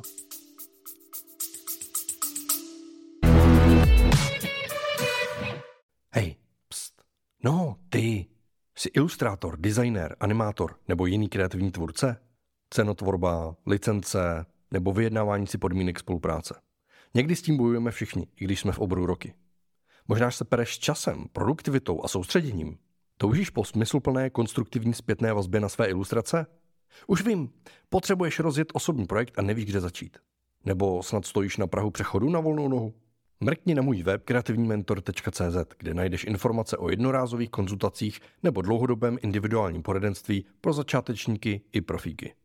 Nečekej na zázrak. Nakopni svou kreativní kariéru. Já sám se přiznám, že asi před 12 lety jsem vzdal souboj s technologiemi. Prostě regulárně jsem si říkal, ale to je ten nedostižné. Buď bych se stal ten, který prostě ovládá softwary, ovládá věci, na všechno šáhne, všemu rozumí. Já jsem to prostě vzdal a šel jsem cestou třeba sociologie, semiotika. Nebo přesně, jak sám říkáš, jak to prodat. Jo. A ku podivu, jako ejhle, tam je jako volné pole. Jo. To znamená, kdyby První, co je, jsem se musel osvobodit od toho, že grafický design je něco jako ultra extra. Prostě není. Já už to posouvám něco do úrovně jako uh, gramotnosti. Jako v 19. století taky lidi nečetli a nepsali. Jo, jo, jo, jo gramotnost, gramotnost je, je asi, asi hezký, hezký přirovnání. Gramotnost je prostě daná jako nejenom tím, že ty lidé ty nástroje mají dostupné. Když jsem měl přednášku před dvěma měsíci na FSV, sociální vědy, tak těch otázek, které byly jako k praktickým věcem, prostě jsem byl úplně překvapený. Jo. Prostě ti lidé to berou, že když já vím, co chci, tak se chci vyjádřit graficky, použiju k tomu nějaké principy grafického designu. Nejsme lingvisti, jo? nejsme jazykověci a taky používáme jazyk na tolik způsobů psaný, mluvený a, a tak dále. Potřebujeme se nějakým způsobem vyjádřit. Ten grafický design díky technologiím a vizuálnímu světu, ve kterém jsme, tak je, ty lidé vědí, že to musí taky zvládat. A to ale na druhou stranu um, znamená, že to propojování bude někde jinde. Jako není to to, že všichni budeme mít nastudováno jako historie grafického designu a všichni budeme dodržovat nějaká, nějaká pravidla. To totiž nakoukáváním se těch věcí lidé do značné míry jsou schopní jako vstřebat a v tom pokračovat. Jo, prostě to je zase výhoda Google Images, jo, nebo Pinterestu, nebo cokoliv prostě. Já chci typografický inzerát, no tak si najdu tady typographical ad, ty podívám se, aha, něco v tomhle duchu. A ti lidé to vlastně navážou, jo, jako to je, to je na tom kouzelné. No, uh, takže nezbývá fakt ne, než jenom nešepovat. Prostě někdo, kdo studoval biotechnologii a potom přičísne ke grafickému designu, tak výsledkem je, že začne v biotechnologické komunitě hmm. a razantně lépe zpracovávat třeba prezentace. Jasně. Jo? A, a, a člověk pomůže tomu oboru relativně víc, než kdyby byl jenom ten biotechnolog. Je to jo? ten crossover podobně, prostě. Ne? No. Přesně tak, takže já když jsem se spojil s BHVN, tak to bylo hlavně proto, že mě úplně oslovil jejich přístup jako ke značce. A najednou si s těmi lidmi rozumíme, něco jsme společně vytvořili, um, takže tam a, a jsou to sociologové, jsou to behaviorální ekonomové, jo, co já mám s tím co společného, jako nic, ale, ale najednou se nám tam propojí světy, které by mě jinak nenapadly. Takže grafický design v tomto směru opravdu propadá neuvěřitelnou demokratizací, ale je otázka, dříve se to řešilo, jestli to špatně nebo dobře, dneska už s tím nikdo nic neudělá, protože ta, ten digitální a virtuální prostor je nekonečný. Jo, zatímco A4 je prostě A4, někdo musel vytisknout nebo někdo musel nařezat ten papír. Zatímco tady je to úplně nekonečné a je dobré z toho vycházet. Takže nejenom, s technologi- nejenom technologickým postupem se může jako grafik posouvat, ale je to spojováním nespojitelného, prostě spojováním s obory, eh, kde ten grafický design, eh, zase když se vrátím třeba k městům, já si víc myslím, že ta města by potřebovala vůbec vymyslet způsob komunikace s obyvatelstvem. Yeah. A ne přes, ne přes logo a přes plakáty. Jo. A to je teprve výzva. Jo. Jako jsou to mm, aplikace, je to, eh, je to web, eh, je to nástěnky, jo, co vlastně funguje. Protože to město má jak 12 leté, tak 70 leté. A když prostě připravím mobilní aplikaci, tak oslovím jako jednu generaci, ale Jo, takže to je na tom zajímavé. A nejhorší je, že je to, jako ča, často je to vlastně hlavně jako o tom obsahu, o, o tom obsahu že jo, jak osloví 70 letý, jak oslavíš mladý. A, a všichni jako, ty uděláme grafiku, prostě tohle pro tyhle, pro tyhle, ale vlastně jako uchází jako co vlastně v té grafice odkomunikuješ správně, že jo, aby to, aby to padlo na úrodnou půdu, což je jako další věc. A to už třeba není jako problém úplně náš, no, ale zase jako jinýho. Ale uh, Honza Řezač, eh, myslím minulý týden vydával nějaký článek, bylo to teda spíš o marketingu, ale vlastně je to dost podobný téma, o čem se tady bavili, eh, umělé inteligence a tak dále. Když tak Tomáš, kdyby si tam hodil odkaz, taky ho máme v osnově, tak se na to můžete mrknout. A potom možná, než se po, posuneme dál, tak já bych uh, přečel, bychom něco v, v chatu, protože tam lidi něco, um, než to tam Tomáš hodí, tak Ghost ne, Gast, Gast 901 napsal, jak dlouho to Lumírovi trvalo vymodelovat. Eh, to byla ta česká spořka eh, a co ho k tomu vedlo. Eh, pardon, ono to tady dlouho jako vyselo, ale tak se jenom krátce vrátíme. A říkal, wow, hezký. No, snad jsem na to odpověděl. Bylo to dlouhé a motivace je, když máte v zadku motor a chcete vyhrát, tak uděláte cokoliv. No. Uh, pak to psal... příjemná, je to příjemná tradice, já s okolností modeluju, asi jsem už tři nebo čtyři loga vymodeloval. Mm-hmm. Ke svým velkým klientům, jako k těm největším klientům jsem, uh, myslím si, že na tom odkazu Jack Daniels Musician Factory, tak se tam vlastně na tom Behance dá taky najít. Tam jsem to logo udělal z kancelářské sponky. Tak, já to, tam jako zkusím, já to tam zkusím najít, Tomáši, kdyby si přečet nějaký takový Což... věci, co nám tam zůstaly. Což je přesně to, o čem, o čem uh, Lumír mluvil. On se prostě vyžívá a ta jeho práce tkví v té prezentaci, protože si to užívá. Tak já vám to tady ukážu mezi tím, co bude Tomáš eh, číst uh, chat, co tam bylo ještě, co jsme zapomněli. Jo, chat mám číst, ty zase hledáš to, to, tu sponku. Dobře. Um, Lopolo s tebou souhlasil, já jsem, když tam byly dotazy, které tak nějak eh, souzněly s tím, co si vykládal, tak jsem to nechal být. Eh, Lopolo psal, že začínal v 96. a freelancing je lepší a lepší. Věci se dělají stále snadněji a díky téhle efektivitě očekávám, že to bude tímhle směrem pokračovat dál. Nevidím důvod, proč by nemělo ve více oborech. To je v podstatě to, o čem jsme se bavili, že ta automatizace bude odebírat tu otrockou řemeslnou práci, takovou tu, která se opakuje milionkrát dokola uh, a bude víc času pro tu zábavnější a člověk bude efektivnější. Uh, tak to mně přišlo, že tak s tím se dělo. Pak tu byl dotaz na to ještě, jak dlouho... Už jsem ne, to, mm, jak, jestli byl rozdíl v přístupu k tvorbě ceny pro scout versus pro pojišťovnu.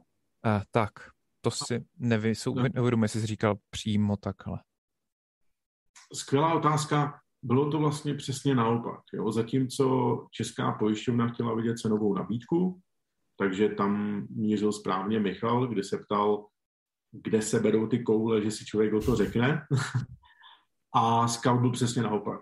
Scout byl o tom, že si uh, vybrali tři, uh, dvě studia, nebo myslím dva jednotlivce a, a jedno studio. Mm-hmm. A tam vysloveně bylo závazné, jako kolik na to mají peněz.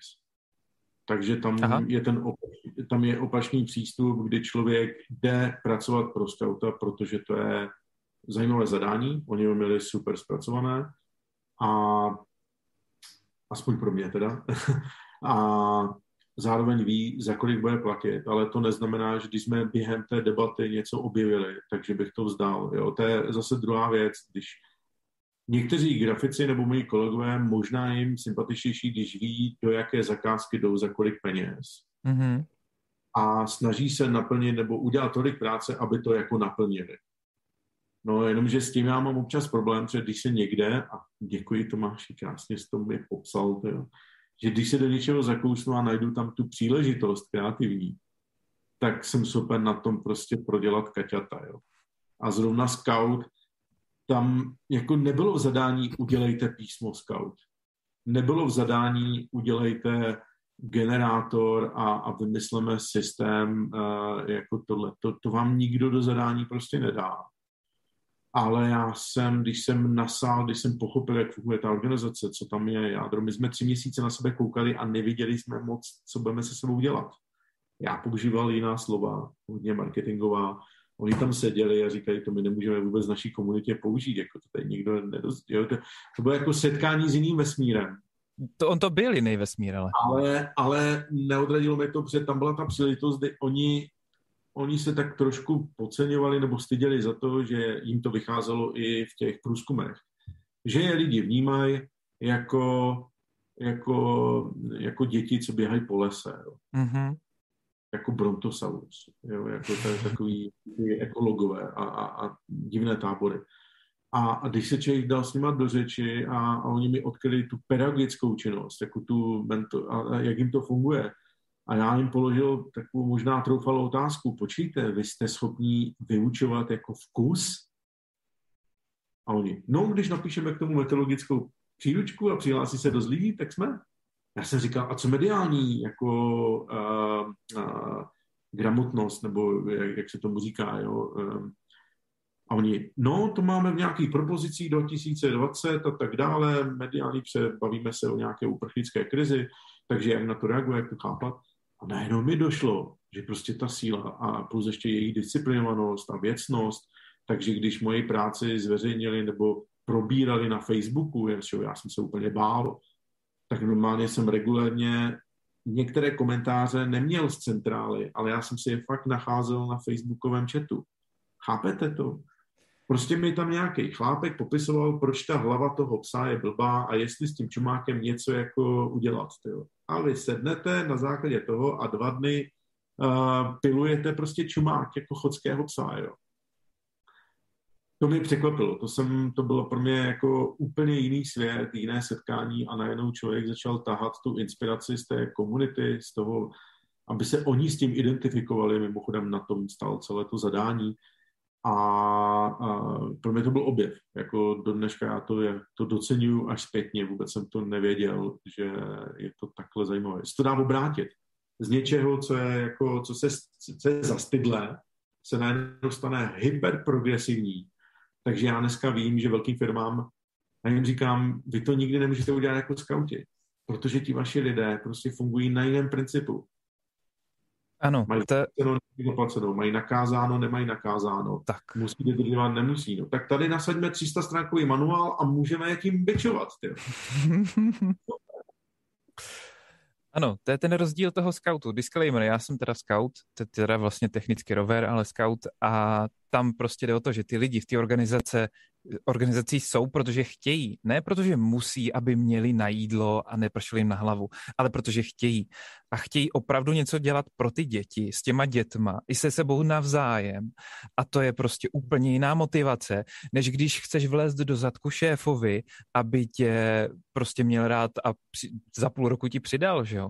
Takže ta dynamika v tom fungování toho skautu je v tomhle směru uh, unikátní a pochopitelná prostě potom, proč si mohl brát ty, uh, ten, tu zpětnou vazbu i z nižších vrstev, protože ty lidi byli upřímní a chtěli. A tak jak jsi to popsal, ty dva světy, já bych byl strašně rád, kdyby byly jenom dva, jenom že no. není. Já i vlastně s každým klientem objevu úplně nový svět, tak se mi to mm-hmm. celé zhrotilo jako domeček z kadet. A ta představa i vlastně spojená s tím open brandem byla, vymyslíme tak geniální systém, že to prostě bude sedět úplně každému. A na tom vlastně zkrachovalo, to se celé rozpadlo jako domeček z karet. Um, nebo respektive já jsem se posunul do té fáze, kdy, kdy tomuhle teď dneska nevěřím, aktuálně nefandím, ale věřím tomu, že to je jeden z přístupů, který se někdy hodí někomu, ale mm-hmm. musí prostě k tomu dospět. Jo. Ale lidi, prosím vás, jestli se vám líbí to, co tady eh, jako dneska Lumír povídá, nebo jak to tady vedeme a co vůbec jako děláme, tak prosím vás, můžete dát like tomuhle videu, Uh, můžete nás odbírat na YouTube, protože to, to bude super, protože vám nic neunikne, když si tam ještě dáte ten zvoneček. Můžete nás taky sledovat ve facebookové skupině Kreativní kreatury, kde sdílíme taky uh, nějaký um, lidi se ptají a uh, lidi tam zase odpovídají, je to takový jako docela fajn, není to jako takový hektický jako v graficích a na, na, na, na, naštvaný, jsem chtěl říct, no, to je jedno, naštvaný jako v graficích někdy, tak uh, to uvidíte v, v facebookové skupině a taky na Instači nás můžete sledovat, protože tam jsou novinky o tom, co kdy bude a tak dále. A e, prosím vás, e, ještě takhle, já bych se chtěl dostat k jedné věci, jo. Ono to tady ještě nepadlo, my jsme to taky jako s, s Domínem řešili, když jsme se bavili o tom teda, o čem to jako dneska bude. E, a já jsem furt nevěděl, ještě před začátkem jsem nevěděl, o čem to bude. A, ale napadlo mě vlastně uh, intuice, a možná, že to navazuje teda na střed filozofie a praxe, jo, ale uh, intuice versus výzkum. Jo. A teďka, jako jsou velký projekty, kde asi se dělá jako výzkumy, nebo prostě vůbec to tam jako chceš dělat, možná, že to funguje víc v nějaké té výkonnostní jako reklamě nebo nějakých jako kampaních, než v nějakých eh, brandových, nevím.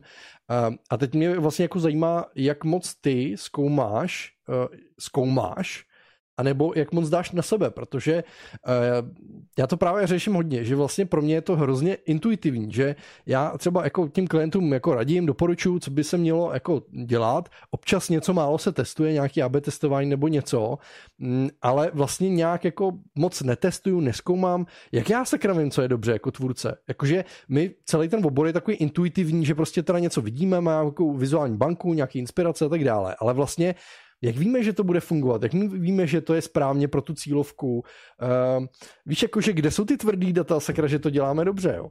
A já bych jenom k tomu chtěl říct, že třeba uh, já mám pocit, že někdy opakuju a opakuju jako dost podobné věci. Asi jsou to nějaký teda vzorce, protože klienti chodí a chtějí jako někdy podobné věci a jsou tam nějaký teda jako variace a tak dále a Uh, někdy něco je super originální, něco je prostě taková klasika, rutina a já už ani nevím, jestli je to lenost nebo, nebo jenom prostě zkušenost. My jsme tady měli Reného Nekudu, který tady mluvil o kreativitě a on říkal, hele, ale to je prostě to, že už to děláš 13 let a už to dělal tolikrát, že vlastně hned tě napadne to správné řešení a prostě to předložíš tomu klientovi, protože víš, že to tak je a není to Není to, že jako nevíš nebo že se opakuješ, ale prostě pro tebe je to jednoduchý. Jo. A já si furt nejsem jistý. Já jsem takový ten syndrom podvodníka, imposter syndrom, jo, že, že jak já sakra vím, že ty věci jsou takhle správně a že to bude správně fungovat. Já to přece nevím. A 13 let o sobě pochybuju. Jak to, jak to máš ty? Jak se na to díváš? Sakra, jak to děláš? Zkoumáš? Jsi intuitivní? A já to mám vlastně úplně stejně jako ty. V podstatě totiž pracujeme úplně na stejném principu. Jo. Um, navrhujeme obrázky, když to úplně, a někdo přijde a řekne, je, to je hezký, tady máš pět, jo, ty. Sorry, takhle jsem začínal, jo, prostě to tak je, ty asi to budeš dobrý, docela ti to jde, tak to asi dělej. No a vedle toho jsou lidé, kteří přesně se na to podívají, helete se, co to je za obor, nějaké logo, teď to je tolik prachů, jo, to můžeme podrobit nějakými výzkumy a potom zjistíme a půjdeme prodat ty čísla klientovi.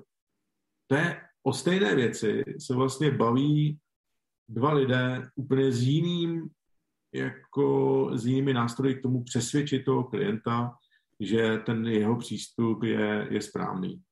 Jo, takže já samozřejmě jsem ve stejném skupině jako ty, jako freelancer, nemám žádný k tomu výzkum, nic, Uh, ale baví mě se bavit s behaviorem prostě ze sociologie o tom, uh, jak oni se na to dívají, jak to sledují, co dělají klienti, když uh, žádají, jaká je brand awareness, nebo jako co s tou značkou a tak dále. Mimochodem, a... oni na to mají nějaký videa, nedělají nějaký ty snídaně, nějakou řádku mají možná na YouTube, kde podle ano. mě rozebírají nějak ty svoje výzkumy. Behavio se jmenou, že jo? Ta, uh... Ano, Behavio Labs uh, hmm. taky. A Přesně to tak je, ale to je jenom proto, že tam mají úžasnou skladbu, že to nejsou jenom výzkumníci, ale je tam prostě sociolog, eh, behaviorální ekonom, jo, a jsou velmi jako otevření a dobře se s nima baví. A tam cítím, že to je velmi blízko jako ke mně, jako, že ta intuice, hm, ne, že by mi vysloveně dodali čísla k té intuici, ale dokážou mi rozšířit ten rejstřík přesvědčovací, argumentační k tomu, aby ta moje intuice vypadala víc jako a, průkaznější, jo, nebo jak to říct, jo. Protože většinou se, a, většinou se setkávám s tím, že musím o spoustě věcí rozhodnout. Ten a ten odstín barvy, tenhle a tenhle tvár, mám to takhle posunout a tak dále na to prostě se žádné výzkumy nikdy neudělají. A něco z toho vypadne a teď nějak na to reaguje ten klient. Jo. Takže já nevycházím z nějakých čísel, které navíc můžou být ještě ovlivněny a tak dále, ale většinou spíš vstupuju do nějakého prostředí, ve kterém se pohybuje ten klient. Nevstupuju do jeho peněženky, do jeho rozpočtu. Vstupuju do nějakého prostředí, ve kterém on působí. A většinou mě zajímá, jako jak se to tam, k čemu mu to slouží a tak dále. Ty otázky známe, jak vlastně se otevírá ta zakázka. A oni jsou správné a furt sedí, ale jde o tu všímavost, co člověk se z těch informací vlastně dozví a jak potom tu práci uh, nastaví. A v tom si myslím, že ta intuice je nezaměnitelná. A samozřejmě ve chvíli, když uh, někdo přijde s čísly a začne to... Já jsem nikdy nepřišel, nespomínám si, bylo to v reklamě, ale reklama je něco jiného, že by někdo vzal moji práci, prohnal ji nějakým jako výzkumem a zjistilo se tam, že to je úplně jako mimo. Mm-hmm. To se mi prostě nikdy nestalo. Možná je to tím, že by to bylo i příliš drahé, jo. Aha, ale já zároveň vím, že když udělám logo EMI a majitel to ukáže svým zaměstnancům a ti jsou OK a všichni jsou OK a baví je komunikace se mnou nebo spolupráce a to logo se někde nalepilo a teď to funguje a teď ten biznis je úspěšný, no tak je jasné, že po sedmi, deseti letech tomu bude mít spousta lidí velmi emotivní vztah, který je nevyčíslitelný, jako není zhodnotitelný. A tam bych to asi někde nechal, jo? takže udělám, když grafik nebo designer neudělá jenom tu práci, ale ovlivní i to prostředí, ve kterém se ta práce potom má fungovat nebo působí, tak si myslím, že to je ten, to je i tak trošku jediná, jediný protiargument proti těm číslům. Jo? A může být jako něco úplně jako... Je spousta... To, může být něco špatně. Víš, jakože... Ale to prostě asi už jako no, souvisí může, se zkušeností. Ale... Bavíme se o symbolech a symboly jsou vždycky konvencí. To znamená, hmm. já když uh, si řeknu, že mým symbolem je kosoštverec, tak to vypadá jako, že jsem egoista a teď jako všichni si uráže, nebo co já vím, to někde vystavím a teď nějak vedle toho působím, jo, že se nějak chovám a tak dále a tak dále. A za čas je to konvence, že lidi uvidí kosošverec a to je kajnak, jo, jo.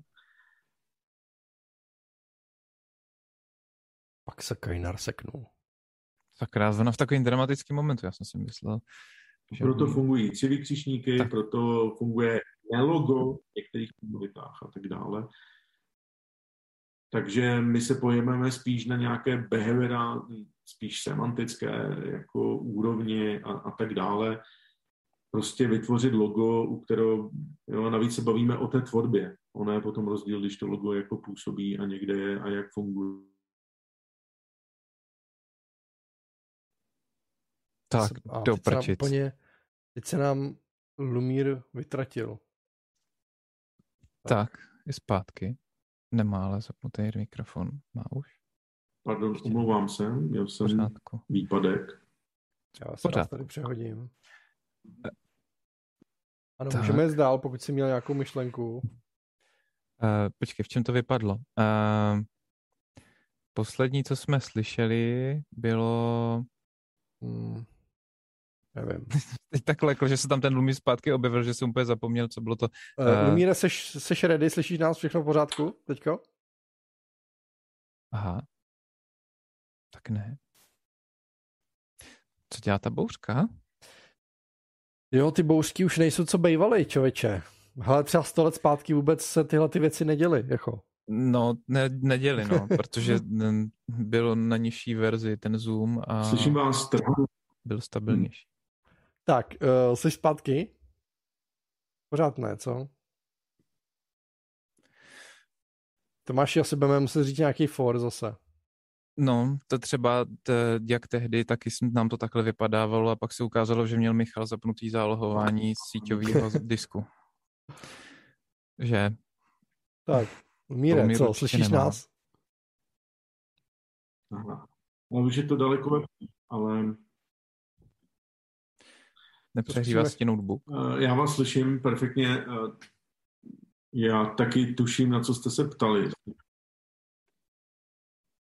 Eh, hele, já mám pocit, že to jako té věci, o které jsem mluvil, se jako to řek, mě tam ještě vlastně zajímalo to, uh, jestli, uh, jestli, jaký máš vlastně jako proces, a teď prosím tě, nemusím se ptát jako na nějaký systematický formální jako záležitost, ale vlastně jak, jak ty přemýšlíš vlastně, když teda dobře, dáváš ty věci jako intuitivně nějak dohromady, jako uh, rešerše, inspirace, inspirace, koukneš se na konkurenci, použiješ svoji vizuální banku a prostě to nějak jako splácáš dohromady, nebo víš jako, že uh, nebo je to nějak sofistikovanější ještě? Ale všechno co jsi řekl, vlastně platí a musí to samozřejmě dávat smysl. Jo. To jako intuici nedozlišuju od toho, že to je nesmyslné. Jo. To znamená, když na rešerši postavím nějaký svůj argument, tak uh, možná to vypadá jako intuice, ale intuice byla využít tu rešerši. Ale Jasně. potom je to fakt vyskládané na nějakých, jako, dívejte se, všichni ve vašem okolí mají fialovou barvu. Vy buďte bledě modří, protože jo, tak tam jako to není intuice, ale intuice byla, že já budu přistupovat k té značce přes nějakou barvu nebo přes nějakou, nevím, může to být persona, může to být jako přesně využití jejich jako komunity. Tam intuice může být, ale potom, aby se to mohlo něčem stavět, tak člověk to musí jako, jako kameny postavit a ta prezentace musí mít flow, musí mít nějakou dramaturgii, takže tam ta logika, to děkuji, že jsi to připomněl, je enormně důležitá a úplně jsem na ní zapomněl, to si tudíž myslím, že už člověk jako přirozeně má. Jo, intuice, v podstatě já si myslím, že pankeři byli úplně zklamaní z toho, když je začali uh, i vlastně hypísáci a všichni, kteří něco jako ze zdola úplně vytvořili, tak byli úplně zklamaní, protože jiní lidé pochopili ten pattern a začali je vlastně zrcadlit. Ale oni sami potom byli z toho úplně nešťastní, že vlastně byli, cítili se zneužití a tak dále a tak dále, ale už ta mašinérie, ta komerční, přesně věděla, hoši, vy jste to vymysleli, moc vám děkujeme, tleskáme a posíláme písničku přes naše uh, fakturační oddělení. V tom to je, jo, jako prostě někdo ten, ten, ten, tu, ta logika se tam musí jako objevit určitě a na začátku je, je ta intuice, bez ní by to jako nešlo, jo. Zároveň si říkám, že k tomuhle, uh, ještě v návaznosti na to, jak jsi vlastně mluvil o tom, že, že je pro tebe důležitý, aby, když teda něco vymyslíš, tak aby to hlavně bylo nějakým způsobem jako funkční nebo nějak jako znovu mm, se na to dá navázat a, a pracovat s tím, tak eh, asi pro lidi, kteří se tímhle jako chtějí zabývat nebo to s nimi jako nějak rezonuje, tak si myslím, že asi je dobrý říct, že vlastně ne každý projekt musí být jako nutně super mega originální a jako revoluce, a že vlastně jako třeba jde opravdu o tu použitelnost a tu návaznost teda případnou, že jo?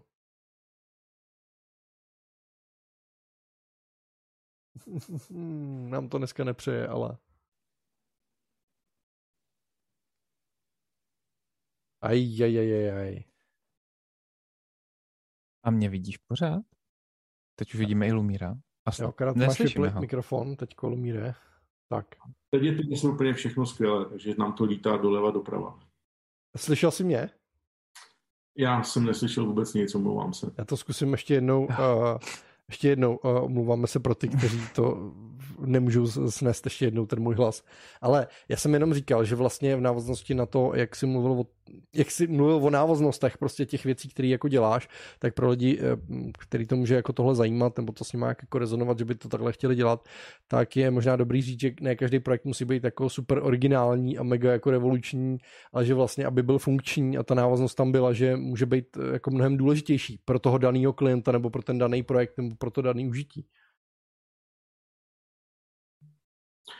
Ale já si, já opravdu sázím na to, že každý, kdo vstupuje do tohle oboru a chce se tím fakt živit a nemyslí si, že to je jenom na dva, na tři roky, nebo že to je nějaký vedlešák, tak musí nějak vnitřně cítit, jak do toho vstoupit a jak se v tom jako zorientovat.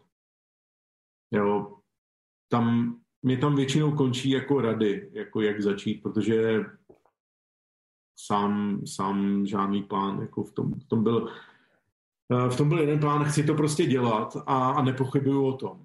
Jo. Hmm. A, ale to si sáhněte od eh, potápěčů, sportovců, muzikantů, tohle vám řekne prostě každý. Jo. Jako ní, málo kdo tomu přišel nějakou náhodou.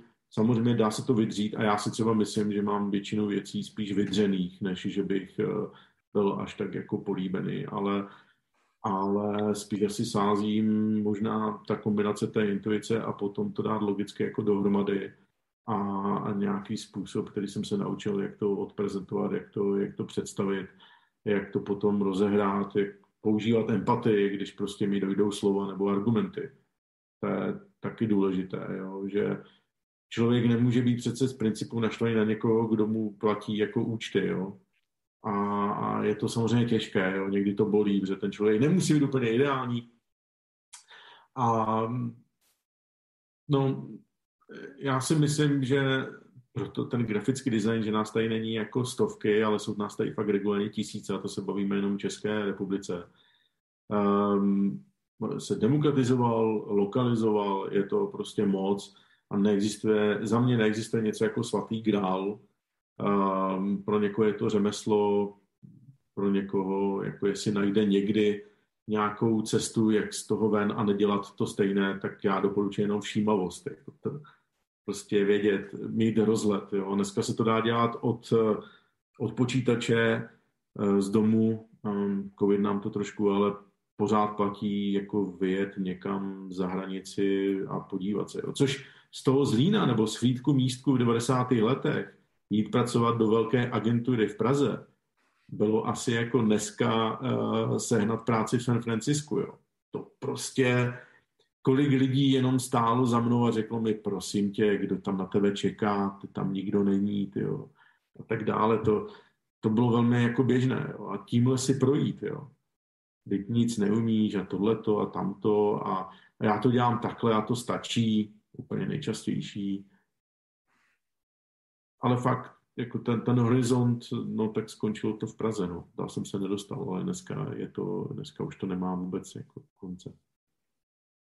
Horizont. Že jaký je život Lumíra Kajnara? Přestěhoval se do Prahy, je tady šťastný, žije no spíš... si kavárenským povaleckým životem, nebo jak to máš? Jak to máš vůbec? Jak žiješ? Přesně tak to je, no. a, je to vždycky uh, otázka, jestli se přestěhovat jako z menšího města, uh, ale já jsem vždycky věděl, nebo intuitivně jsem věděl, co je centrum a co je periferie. A prostě v Česku hold, ta práce je tady, jo.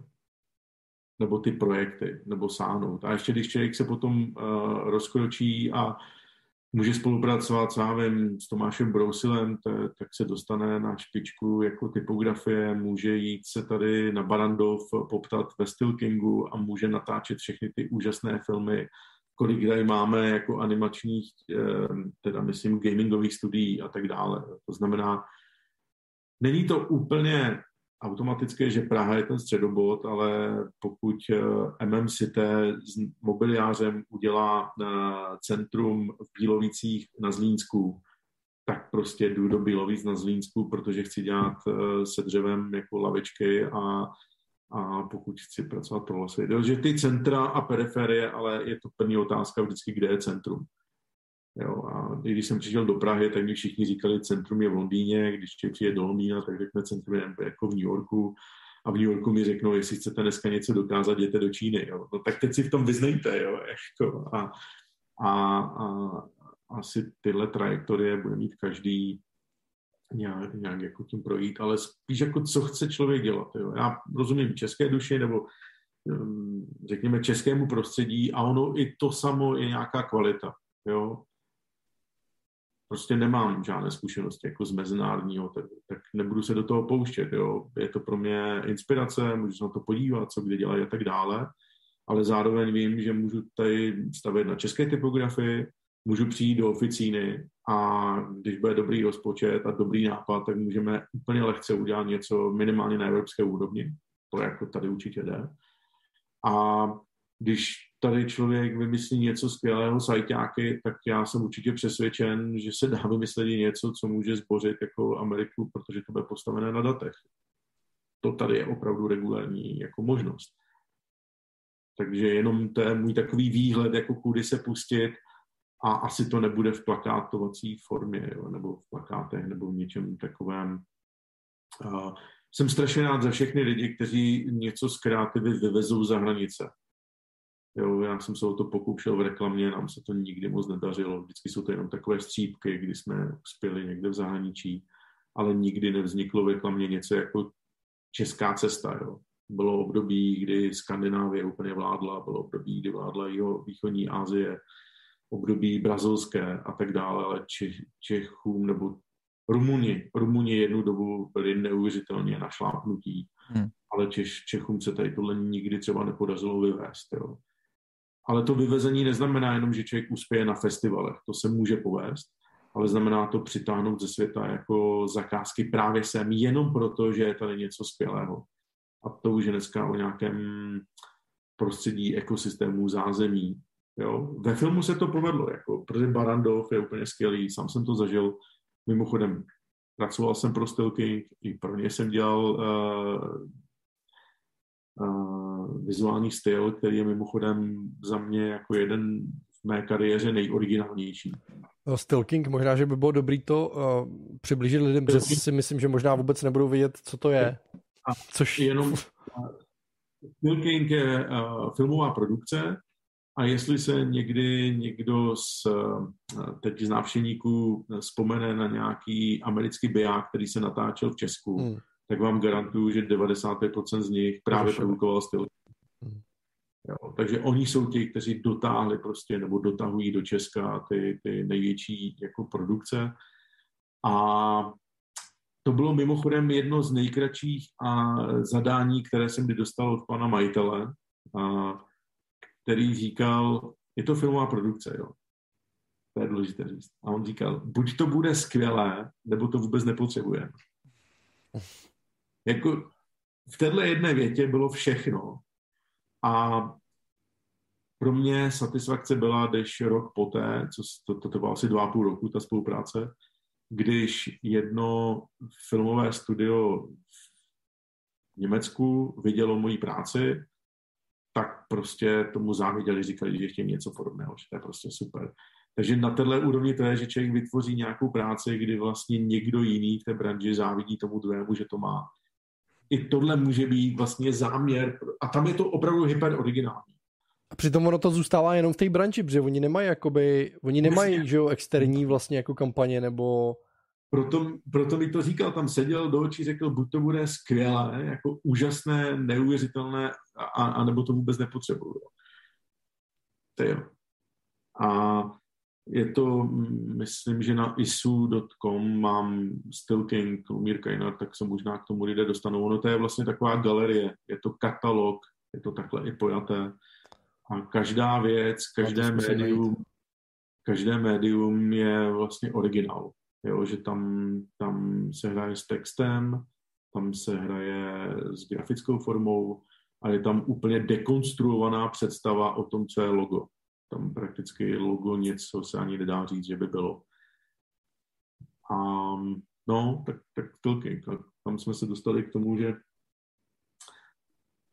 jo, vývoz kreativity. Hm. Můžu to tady ukázat teda, o co jde, co se tam jako řešilo. Ty vůbec máš hodně uh, prezentací na slide, slideshareu nebo těchto těch a teď vlastně nevím, co to je za prezentace. Jsou to všechno jako, jsou to mm, prezentace pro veřejnost, aby se na to podívali, anebo jsou to vyloženě prezentace, které si použil i jako pro klienta? Uh, dobrá otázka, je to kombinace. Je tam grafický manuál, třeba zrovna na SlideShareu mám grafické manuály, ale mám tam taky některé své přednášky, třeba na WebExpu.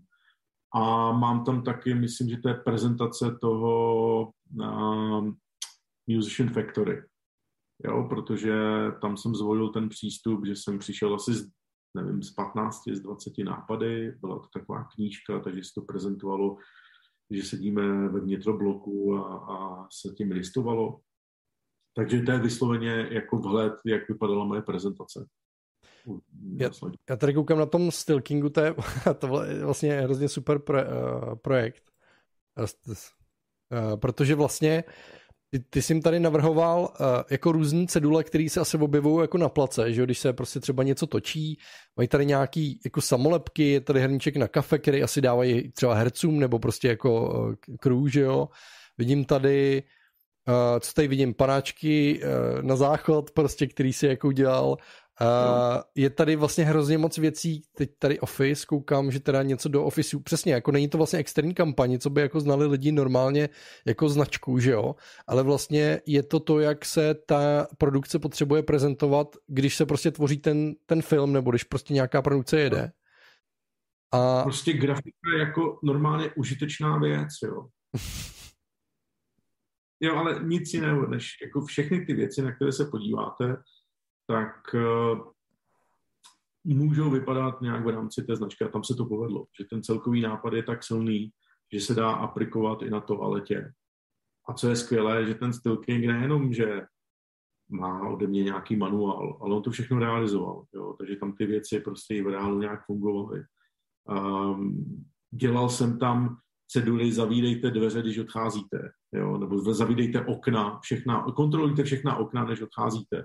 Jo, že my jsme šli úplně záměrně do těchto ultra detailů, když jsem tam obcházel ten jejich office a hledal jsem, a co kdyby se graficky zpracovalo tohle, a co kdyby se, eh, jo, protože když máte univerzální koncept, tak je důkazem jeho inteligence je, že fakt sedí na všechno, nebo že je rozvinutelný jako kdekoliv. Že tam nenajdete takový ten strop, jako že aha, tady mě nic nenapadá. To, hmm. jo. Ale na tom je ten princip, on se zase nehodí všude, jo. to by bylo prostě šílené. Jo. To je jenom dáno, že to je na klíč a je to takový ten model, že to uděláte jednou v životě a už to nechcete nikdy zopakovat. Jde, ale hlavně i a, a zase tam byl úplně skvělý insider, to jsem tady asi nezmínil, ale za mě klíčovým člověkem při projektu je insider. To znamená někdo, kdo, řekněme, je v té firmě na tom nastavený tak, že strašně moc to chce a za to kope jako uvnitř, že, že máme ty, ty dva světy. Myslím si, že bez nich to moc nejde. Jo bez, bez nich se tam neobjeví ten zápal, já se nedozvím spoustu informací, uh, nedozvím se, jak tam funguje a tak dále. Takže za mě insider u většiny těch projektů byl, byl klíčový člověk a zrovna tady na Stalkingu to byl Adam a, a ten to prostě chtěl a ten to vydupal a, a bez, bez nich to prostě nejde. Tohle to nejde bez insiderů dělat tyhle ty, řekněme, cool, skvělé, originální věci. Stejně jako kavárna Emma, jo, to je úplně podobné. Tak, hele, než se dostaneme k, k nějakému závěru, já si myslím, že by ještě bylo vlastně na místě, protože eh, kouk, koukáme tady všichni na to tvoje triko, že jo, uh, speciální, kdyby si mohl, tohle přesně, ano. Uh, je to, nebo já to vnímám, možná, že to tak vůbec není, ale já to vnímám jako součástí toho tvýho, a teď vlastně si úplně nejsem jistý, jestli je to osobní projekt, ale prostě ty vizuální glosy, vlastně kterýma uh, sytíš ten svůj Instagram, nebo já nevím, jestli primárně Facebook, já, já sleduju především jako tvůj Instagram a to je asi kopírka toho samého, ne? To máš asi. Jo. A, a teď prostě, a teď prostě jako lidi, pokud to neznáte, tak eh, Instagram Lumíra uh, Kainara, tak uh, to jsou prostě uh, to jsou, je to takový zajímavý komentování vlastně té situace, co, co je, jako vizuálním způsobem, že vlastně vy, využíváš ten svůj výtvarný nebo grafický jazyk vizuální, aby si komentoval to, co se děje. A je to jenom takový vždycky štěk, jako který vyhodíš prostě skoro i bez komentáře uh, jako mezi lidi. A je to vlastně, docela mě to jako baví. Mohl by si jenom o tom něco říct a případně je to, je to jakoby je to asi jako tvůj osobní projekt, prostě kterým vlastně jakoby plníš jako sociální sítě, to tak? Uh, naprosto přesně. První glosa PF 2009. Jo, počet lajků 0 nebo 1, jestli si dobře vzpomínám, to je jedno. Ale tehdy mi docvaklo, jak po dvou letech, když jsem byl přihlášený na Facebooku, co vůbec s tím, já jsem vůbec nevěděl, co se sociálníma sítěma. Jo. Mm-hmm a mně došlo, že základem práce se sociálníma sítěma je, že si člověk musí vymyslet, co s nima. Jo? A postupem času jsem tam přesně dával, děkuji za to označení, ale sedí to, jo? ten štěk je přesně ono. Mám tomu parametry desetiminutová idea, nesmím na tom strávit jako víc, půl hodina už je problém a většinou to je důkaz, že když to hodně dřením, tak je to dost špatný, že to prostě nesedí hodně je to navázáno na emoce, takže čím větší emoce, tak tím bych řekl, že to je povedenější. Takže nějaký vztah, většinou je to ke zprávě, nebo k výročí, nebo něčemu, ale musí mít k tomu jako nějaký mít vztah. Ty jsi hodně komentoval covid. Ne? Madurující. Pardon. A, a covid, no, protože člověk sedí doma, co s tím, že jo, jako tam, ta, tam, se, tam se úplně jako to je asi tak, jako když ti před barák vysypou jako hromadu uhlí a ty vlastně jenom házíš do kamen. To, to bylo spousta symboliky, všichni tomu rozumí. Uh, Ukejte, jo, já vlastně, to ukazuji. Eh, dokonce i spolužák ze střední myslím, napsal, to bylo strašně milé, že vlastně v této době ho baví a vždycky trošku vzpruží, když něco takové jako, to jsou jako drobnosti, ale fakt to potěší protože primárně to není nic jiného, než člověk fakt vyhazuje nebo štěká jako na těch, na těch. Ale vybral jsem si tuhle formu, říkám tomu záměně vizuální glosa, uh, že bych mohl psát blog uh, nebo, nebo nějak jinak textově, tak já to dělám obrazově. A, a za těch 12 eh, let je to neuvěřitelné množství. Co jsem zjistil, jsou dvě věci. První je, že mi to někdy předbíhá mm, moji vlastní osobu, jako to jméno, že vlastně lidi, eh, to si vzpomínám jednou, že mi někdo řekl na ulici, se stalo to a to, tak už se těším, co okomentuješ, jo. Což najednou už byl takový ten vztah, že člověk namlsal ty lidi oni už automaticky čekali, že něco já udělám a já jsem propadl z toho eh, do deprese, že Ježíš Maria, co když vůbec nic neudělám, jo, jako, což mi nic nenapadne, takové to, eh, co když mi nic nenapadne, ale výhoda je těch sociálních sítí, že tam není člověk nucený. Jo? A potom to vedlo postupně, že mě oslovili v hospodářských novinách, takže jsem udělal několik eh, glos ve smyslu jejich inzerce k Světovému dni svobody slova, k 17. listopadu, k roku 1968, 50. výročí. A následně mě oslovili z deníku N, takže jsem udělal několik obálek na deník N. To znamená, asi to je jako s tím logem České pojišťovny. Člověk něco začne dělat, tak nějak se vybuduje jako a najednou mu začnou se ozývat lidi, hele, nám se líbí, co děláte, nemohl byste to nám dělat jako na, mm, na přední stránce jo, nebo na coveru a tak dále. No a to tričko je vlastně úplně stejný výsledek. Já mám z toho do dneška radost ani ne proto, že to je jako můj nápad, ale protože jsem to jednou štěknul někdy v únoru 2019. A v létě 2020 v Brně Natálie Perkov prostě přepracovala to logo do téhle grafické podoby, tu původní glosu, ta vypadala trošku jinak. Hmm. A společně s Petrem Vídenským prostě se dohodli, začnou tisknout trička. A do toho Adela Elbel si to všimla a řekla, hele, to dělá Lumír Kajnár, já ho znám, tak se propojte. A já jsem z toho úplně šťastný, protože uh, až díky ním to začalo žít, takhle to žilo jenom ten jeden den na tom Instagramu. Vlastně by se k tomu nikdy nikdo nedostal. Ale díky tomu, že to oni oživili, uh, Petr uh, s Natálí, tak uh, já jsem to rád a prostě tisknou tam trička a, a baví to lidi a, a dobře to dělají a, a těší mě to. Takže to jsou dva scénáře, ani jeden nebyl plánovaný. Nechtěl jsem být novinář, nechtěl jsem dělat covery, ale stal se uh, merchandising, tak už mám taky. a takže to je takový jako všechno vedlejší efekt, a, ale je to jenom postaveno na tom, že si někdo jako všiml zase mě svým způsobem a oslovili mě. Takže glosy jsou, já bych řekl, stále ještě osobní věc, ale někdy je člověk jako nucený jako se k tomu vyjádřit. Spíš mě už dneska zajímají tak trošku pokusy ve smyslu, že tam můžu dovolit něco ultra sofistikovaného. Dostane to sice šest lajků, ale já se velmi těším, že to je těch šest super lidí, kterých si vážím, jo. Kterým to třeba sadí do jejich uh, ostrov typu nebo nějak, jo. OK, není to masovka, jo, ale to je jako sympatické. A potom jsou věci, kdy jednoho času jsem třeba přestal dělat Zemana, protože já jsem věděl, že když dám Zeman, tak to budou stovky, je to prostě člověk drtí, že jsou některá témata, které jsem začal cíleně nedávat nebo nedělat prvoplánové věci, protože mně to přišlo, že je, je to trošku i zkouška kreativity, jestli se dá něco udělat jinak, než všichni ostatní, co by reagovali, výborně funguje třeba jako inspirátor Timo nebo TMBK, jo, ale TMBK, ten to má prostě v popisu a ten to musí sypat, on ten si jede svoji linku. A, a je to taky inspirativní, taky si říkám, Hergo, ten to vzal za dobrý konec, ale já mám svůj konec, jo. Jo, je to super, vlastně je to pro, pro mě je to takové, vlastně to samé, jako TMBK, jenom prostě v jiné jako formě, tak, tak to vnímám. Co tam máš, Tomáši? No to je tam. jeho triko ještě vejš, ještě vejš. Jo, jo, si musím takhle. No, výborně.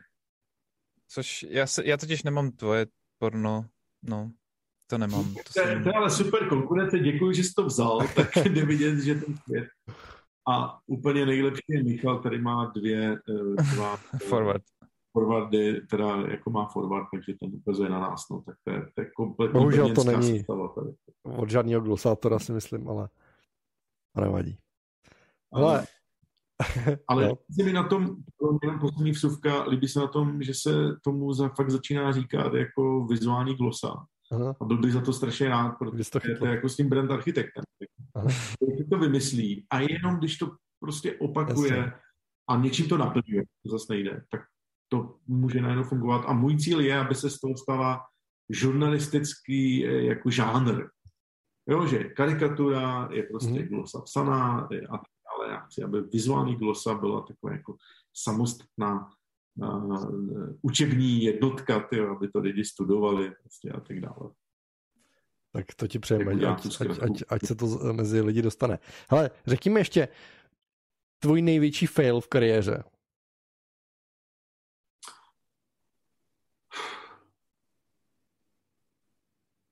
Asi prezentace na kofole.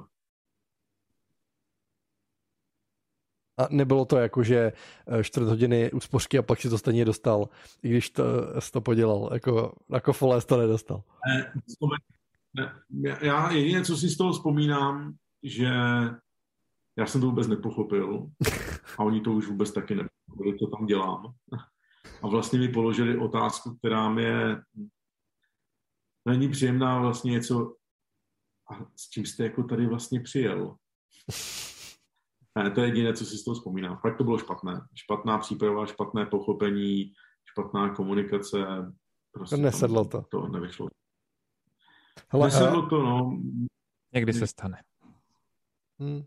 Jo, ale třeba možná tam byl ještě nějaký fail, ale tenhle si fakt pamatuju, protože ten bolel, protože trval tři hodiny cestou pendolínem z Ostravy. Jasně. Prostě v Praze by to bylo v tramvaji za hodinu, ale když mm-hmm. člověk zpytuje svědomí v pendolínu, tak to, jsou tři hodiny muka, že všechno bylo špatně. To chápu. A to už jsi v tu chvíli věděl? Tak to bylo jasné, protože jo? když klienta vlastně na sebe koukáme ve smyslu a s tím jste jako přijel, tak, tak to prostě nevyšlo, ale já takhle, nikdy to nedávám, nebo snažím se to nedávat za vinu klientovi, protože já měl vždycky právo to buď odmítnout, anebo mm-hmm. co s tím udělat. A, a ten klient prostě neví a já to musím respektovat. Nemůžu vlastně zneužívat toho, že klient neví a nějak to jako udělám. Takže vždycky, pokud já jsem tak špatně připravený, nebo na to chci kašlat, nebo co já vím, tak, tak to nemám brát, nebo prostě nějak se s tím vypořádat. Jo. Ale a další otázka, co ti nejvíc změnilo jako názor práci? Jako co, nějakou transformaci? Jako, víš, jako nějaký aha moment pro tebe, může být i životní, jako nemusí být pracovní, ale jako určitě tam, už vidím, že tam um, něco je. ne?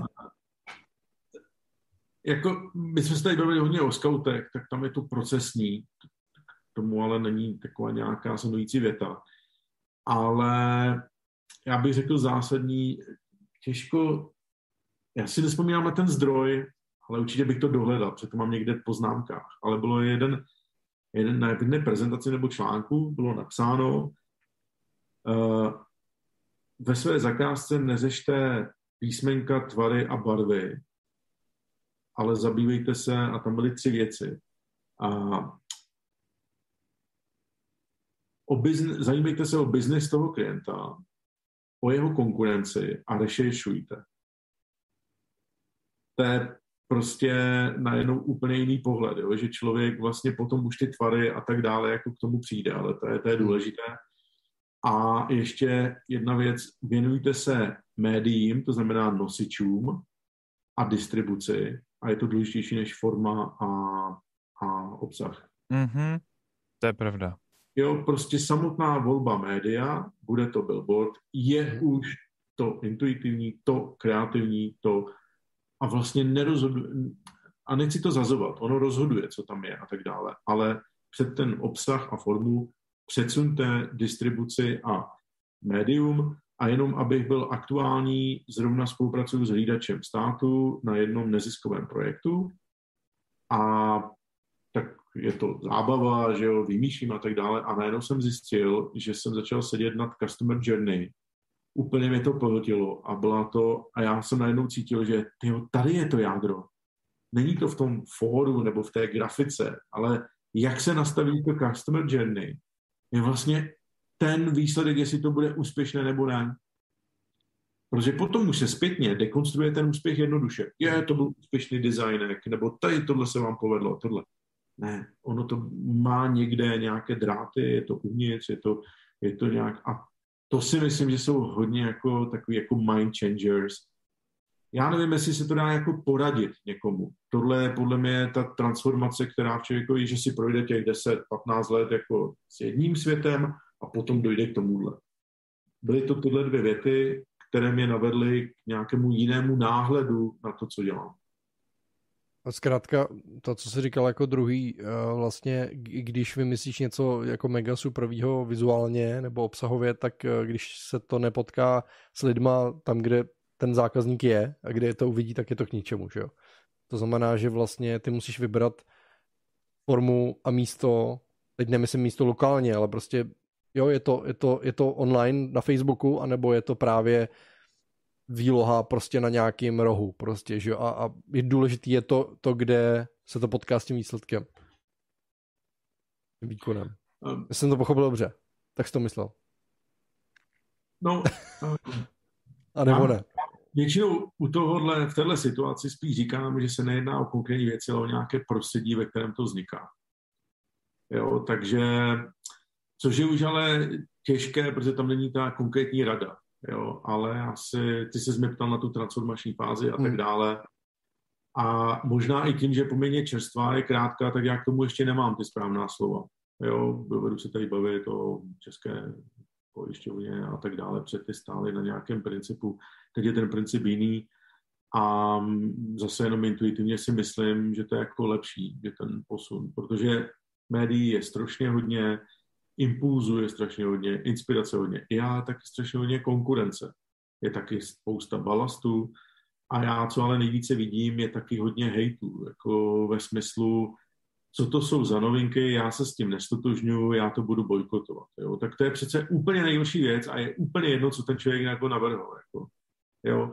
A mě třeba daleko více zajímá přesně to prostředí, ve kterém ty věci jako můžou vzniknout a můžeme tomu říct jako motivační, proaktivní nebo cokoliv, ale a, a může být i pasivní, ale já o tom musím vědět a nemůžu po těch lidech chtít, aby byli ultraaktivní. Jo? To je mimochodem taky jeden velký omyl, uh, taková ta chodí, no, zní to blbě, ale takový ten sociální engineering, jakože já něco navrhnu, jakože systém, všichni budou kreslit pastelkou, kdo přijdou do, do muzea.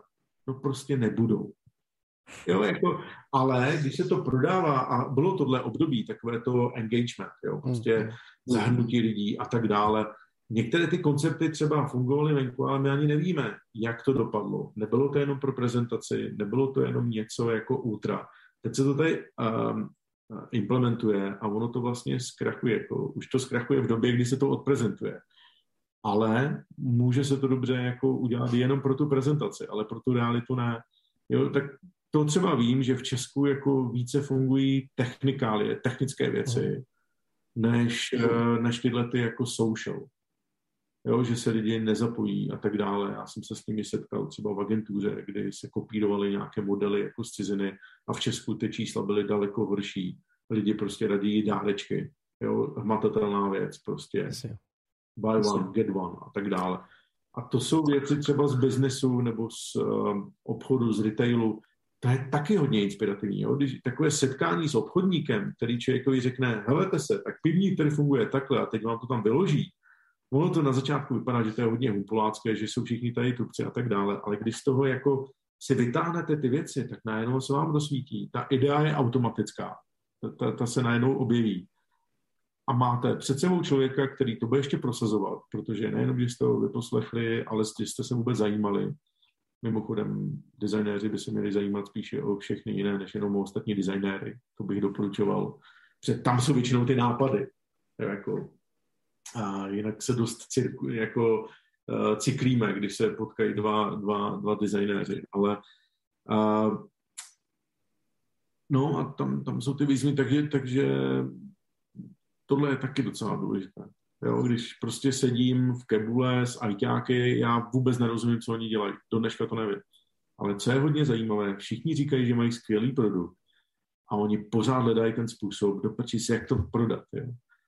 A, a jenom vedle toho jednou za čas uh, chtějí mít cool trička, tak jim udělám jako cool trička a, a, a, a prostě jim je to úplně jedno, oni chtějí mít jako hezká trička. Takže uh, to je úplně jako startupová scéna IT a pro ně něco udělat, to je, to je taky samostatná eh, kapitola. Možná, jestli hledáte nějaké téma na příště, tak, tak bych opravdu doporučil práce pro startupy, jakože grafická nebo vizuální práce pro startupy, ale nemyslím pro ten produkt, ale jak je vlastně odpromovat, jak je prodat. Jestli to Jasně, mají určitou jako fázi, mají určitý potřeby, zároveň jsou tam třeba jako často budgety, vůbec jenom o, o, jako často jsou to jako nové věci, že jo, které vlastně potřebují nějakým způsobem popsat a, a odprezentovat těm eh, uživatelům, který vlastně neví, že to potřebujou. Je to vlastně nový, jo? To je docela zajímavý, zajímavý typ na téma, no. Tak Lumine se jim přihlásil. Teď mě to napadlo, protože se s tím setkávám, no. Prej se přihlásil, říkal Tomáš, tak uh, možná někdy příště ještě. Ehm, já doufám ne, protože já si pořád připadám, že jsem na to nepřišel a, a hledám někoho, kdo to jako cíleně uh, pro startupy prostě jako dělá, jo. To by mě fakt zajímalo, protože pro mě je to uh, extrémně Eh, je, je to úplně jiný svět, jo, než, než člověk přijít jako česká pojišťovna dobrý, jo, nebo, nebo skauti, nebo triatlonisti, nebo kavárna, super, tam si na to můžu šáhnout, cokoliv, ale startup, jako těžký, je tam míra vlastně, eh, mimochodem Behavio byl taky startup, když jsem pro ně dělal logo a oni to popsali kouzelně, co na to vzpomínám, říkali, no to jste vlastně náš první investor, protože já jsem mi nějak odkládal platbu jsem říkal, že to nebo kdy mají přijít, tak mi zaplatí jako a oni to brali jako první investici do jejich firmy, když to zakládali. No. Takže dá se říct, že to byl taky startup. No. My, když jsme za života našeho startupu tohle řešili, tak vlastně tenkrát jsme jeli s Checkrunchem do Kalifornie, nebo párkrát jsme tam vlastně byli a tam byly ty mentoringové jako programy, kde to s náma řešili lidi, kteří víceméně nedělají nic jiného, než jako, že se baví se startupem a pomáhají jim jako najít právě to, jak to celý odprezentovat. A jako byly to jako fakt jako aha momenty, vůbec jako jak to pochopit, prostě jak, jak to vlastně jako říct, nové věci, které prostě tady jako nejsou a je to fakt jako, je to hustý, no, ale vlastně myslím si, že to je na těch zakladatelích hodně, jako aby tohle měli nějak jako proskoumaný a potom je to možná spojení teda o tom s nějakým designérem, který jako zase rozumí startupům a jejich potřebám, no, prostě. Ale uh, ty, mně přijde, že... na ten fake. Ano. Jenom jsem si teď rychle, eh, rychle spojení, jak si se zeptal na ten fail a teď jsem si to spojil, spojil s tím svým startupem, Open Brandem. Já jsem vlastně zjistil, že jsem v tom tématu tak emočně a hluboce ponořený, že vlastně ono to mohlo i vefailovat tím, že jsem jako na, na to člověk nemá. Jo. Je velký rozdíl mít jako nápad, být v tom jako ten, ten guru, ten, co tomu rozumí, versus toho umět to potom prodat. To je hmm. tak úplně odlišná věc a moje hlava to vůbec nedala. Na to není člověk, nebo nebyl jsem na to nastavený ani mentálně, ani, ani normálně, takže to může být taky bráno zpětně jako fail, že se člověk do toho uh, jako podíval, ale vůbec nevěděl, co to jako znamená a možná hmm. nechtěl ani tolik Oni většinou říkají, že musíte obětovat, jako obětovat neuvěřitelné věci, aby to vyšlo. Jo. A to člověk, když Ale to mi nepři... mě, mě to nepřijde jako fail, já mám při... pocit, že to, co popisuješ, je přirozený jako pro ty lidi. Jako pokud už neděláš několikátý startup a neprošel si vlastně těma procesama, eh, tak je to prostě jako přirozená věc a, a většinou prostě ty lidi s tím potřebují nějakým způsobem jako právě jako pomoc, ale, ale jsou, oni jsou jako tím jádrem řešení vlastně jako ve výsledku, ale je to nějaký průvod, nějaký, nějaký mentoring prostě, kterým jako se na to přijde, no. Ale ještě jako mně přijde totiž, že seš mně přijde, že jsi takový, jak to říct, jo? Mně přijde, jak jsem říkal, že jsi taky vyklidněný a všechno, mám pocit, že máš jako spoustu času. Že, že máš spoustu času si hrát v té práci. Víš, jako si tady si řekl pro bono, tady prostě nějaký jakoby neziskový projekt, což neznamená, že to není placený, ale možná jako to není jako prostě ten, ta motivace je tam jiná, jo. Uh, tamhle prostě si dělal rok, rok jsi tam měl prostě plonkovej, protože prostě si jako neměl práci a tak. Uh, je to tak, jako hraješ a teď ty glosy, že jo, a všechno. Jakoby máš prostor si hrát? No asi jsme se celou dobu nebavili o tom, a jaká je investice toho všeho, aby si člověk mohl takhle vyhrát. A ta časová je úplně největší. Jo. prostě když si člověk vybral, že bude dělat v této branži jako já, tak, eh, tak mě to tak pohltilo, že vlastně práce se v tu chvíli úplně spojí jako s volným časem a, a najednou je všechno viděno jenom tím prismatem nápady, příležitosti, uh, sebevzdělávání, jo, spousta věcí a to hraní tomu prostě patří. No. Já si stále myslím, že většinou bývám placený za to, že udělám strašně hodně zbytečných věcí. Ale to je stejné jako v, v normálním průmyslu, kdyby bylo obrovské množství odpadu, jo, tak to prostě nikdo, ale protože to není sériová výroba, tak uh, to se musí někde zaplatit, ale většinou během mojí tvorby vzniká neuvěřitelné množství odpadu. No. Myslím toho krezebného nebo myšlenkového. To, to mi připomíná, že mě přišlo úplně boží, když jsem zjistil, že mi někdo bude platit za to, že si můžu kreslit komiksy, kde je spousta krve a mrtvých. to, to si člověk potom jako hraje. A plus, plus ten, ale plus ten čas, jo, protože no. je pravda, že množství času vede k tomu, že není moc efektivní. Jo. Hmm. Já si myslím, že třeba kdybych scouty dělal v agentuře, ve studiu nebo pod nějakým accountem, tak mě buď uškrtí, odejde, a, a nebo to je prostě... A já tady můžu dneska vyprávět o tom, jak mi to strašně posunulo, nebo jak jsme tam něco udělali, ne, jak to bylo skvělé. Ale to je nevyčíslitelné. Jo. Prostě já vím, že z accountského pohledu to byl absolutní jako fail na hodinovou sazbu, úplně na všechno. Takových projektů může mít jako několik. To se s tím člověk nemůže ani, ani, ani svěřit. A, ale jo, ten čas bude asi největší investice eh, do toho, aby to vůbec mohlo takhle být. No. A když si takhle hraješ, děláš nějakou jako hodně bizarní věc, o které nikdy klientům, klientům neřekneš, když pracuješ na jejich, na jejich projektu. Třeba, že si všechny ty plastiky, které modeluješ, děláš jenom v trenkách a poštíš si z toho kačerý příběhy nebo něco takového jako divného, bizarního, co nikdo neví. Já nechci vidět, u čeho kreslíš ty komiks. výhoda toho, že člověk ne, jako vůbec mě to nenapadá. Tě. Ale výhoda je, že u toho taky nikdo nebyl, takže mi to nikdo mi to nemůže rozporovat ani mi s tím souhlasit. Takové to, že se zeptáme někoho na něco tajného ze života Lumíra. Ale to, co mi zarazil, no ne, netuším, no. Ale určitě něco takového bylo, jako představte si to, jo. Každý takový, Jenom něco víme, takového má, ale nenapadne ho to, protože, protože to prostě není veřejný.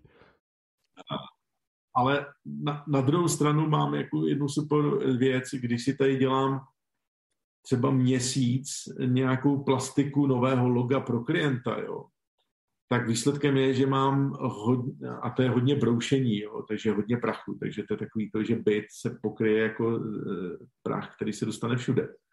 Ale vedle toho mám taky spoustu a, respirátorů, což si myslím, že zrovna loni se hodilo. Takže ve chvíli, prostě tak, nikdo nevěděl, co je rouška. A já normálně jsem takhle vytáhl a tady jsem našel tři funglové 3M respirátory. Wow, super. Takže člověk si tady brousí úplně zbytečná loga, která dává klientům jako dárek poděkování za spolupráci a výsledkem je, že mu zachrání jako život v době covidu. Prostý. Hele, a jedeš nějak... jako, jako detail, uh... Máme vždycky to spoždění, tak si tam uh, zasekneme. Já jsem se jenom chtěl zeptat, jestli jedeš nějaký jako já nevím, co máš rád, jako jedeš nějaký filmy, Marvelovky, prostě komiksy, knížky, nebo co máš rád? Jakou popkulturu, videohry, paříš? Ale nepařím, já jsem v tomhle asi ultra konzervativní, takže to jsou knížky, zrovna čtu Henryho Kissingera, tyjo, tak si to spojte, tyjo. Prostě čtu o míru. Uh, čtu uh, o designu, sleduju prostě design, ale hlavně dokumenty, jako když už se něco objeví. Aha. Takže já bych ani neřekl, že bych nějak byl sycený jako kulturně. Taková úplná klasika, když se člověk jde po Praze, nic extra. A no, tak taky nedělám moc trendy věci, moc nevím, co je na tepu doby. Jsem spíš ten, kdo si počká jako ten rok, dva a, a sleduje to zpozdálí asi potom možná raději o tom mudruju, než, než abych to zkoušel uh, prodávat. No. Takže se snaží dělat věci nadčasové. Ale stejně jako třeba v té sportce, tak tam je to vidět, že ten trend se nějakým způsobem stejně propíše, že jo, nebo musí asi jako časem do té tvorby, ne? Uh, jestli myslím, že ty pojišťovny třeba ten 3D efekt nebo něco takového? Pojišťovny. Mm, jako to, co z toho vylezlo. No, no, Já jsem řekl sportky. Jako jenom, abych to, jo, abych to uzavřel, už vlastně neexistuje jo, to logo. To logo prostě zavřeli před rokem a půl a už je to generali. Ale je to tak. tam to bylo vysloveně cílené. Hmm. Přesně tak, jak, jak jsi to popsal. Uh, to byla ta dekáda těch 3D log a já jsem to tam jako vysloveně no, ale jak jsme se o tom bavili, to tam bylo logicky zasunuté, bylo to obhájené přesně, protože oni měli parametr, že to má být moderní up to date. A já jsem věděl, že když to udělám v roce 2011, tak to už je sice ten vrchol toho 3D efektu byl, začínal minimalismus a flat design, ale zase jsem věděl, je to pojišťovna. U té, když to bude 10 let, tak to vůbec nevadí. Jo. a no a taky to skončilo, že jo, za 9 let.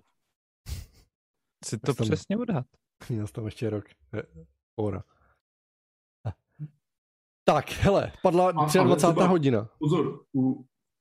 Povídej, povídej. Dobrá.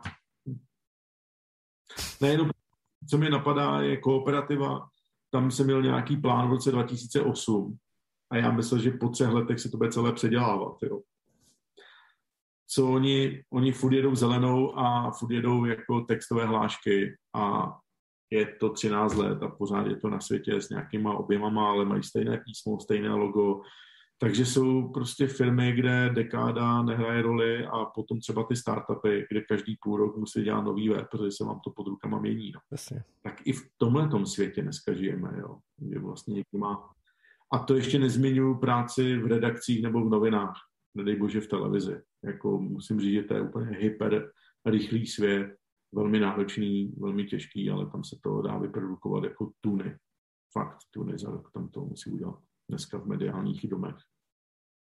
Tak, eh, jak jsem řekl, padla 23. hodina, já si myslím, že je čas skončit. Blížíme se ke dvěma hodinám 55 minutám, což je si myslím jedno z těch dalších, eh, co se nám jako zadařilo. Ale já si myslím, že dneska to bylo jako velice výživný. Nevím, jestli jsme naplnili eh, ten ten ehm, název, který jsme tomu dali, ale já když tak případně ještě upravím eh, minimálně popisek, ale já si myslím, že, že to tam jako zaznívalo. E, prosím vás lidi, jestli se vám líbilo to, co jsme tady dneska hm, prováděli s Lumírem, tak eh, můžete dát like tomuhle videu. I když jsme měli teda na začátku problémy s různým připojením, já se to pokusím vysekat, to znamená, pokud se na to díváte ze záznamu a o ničem nevíte, tak se to povedlo.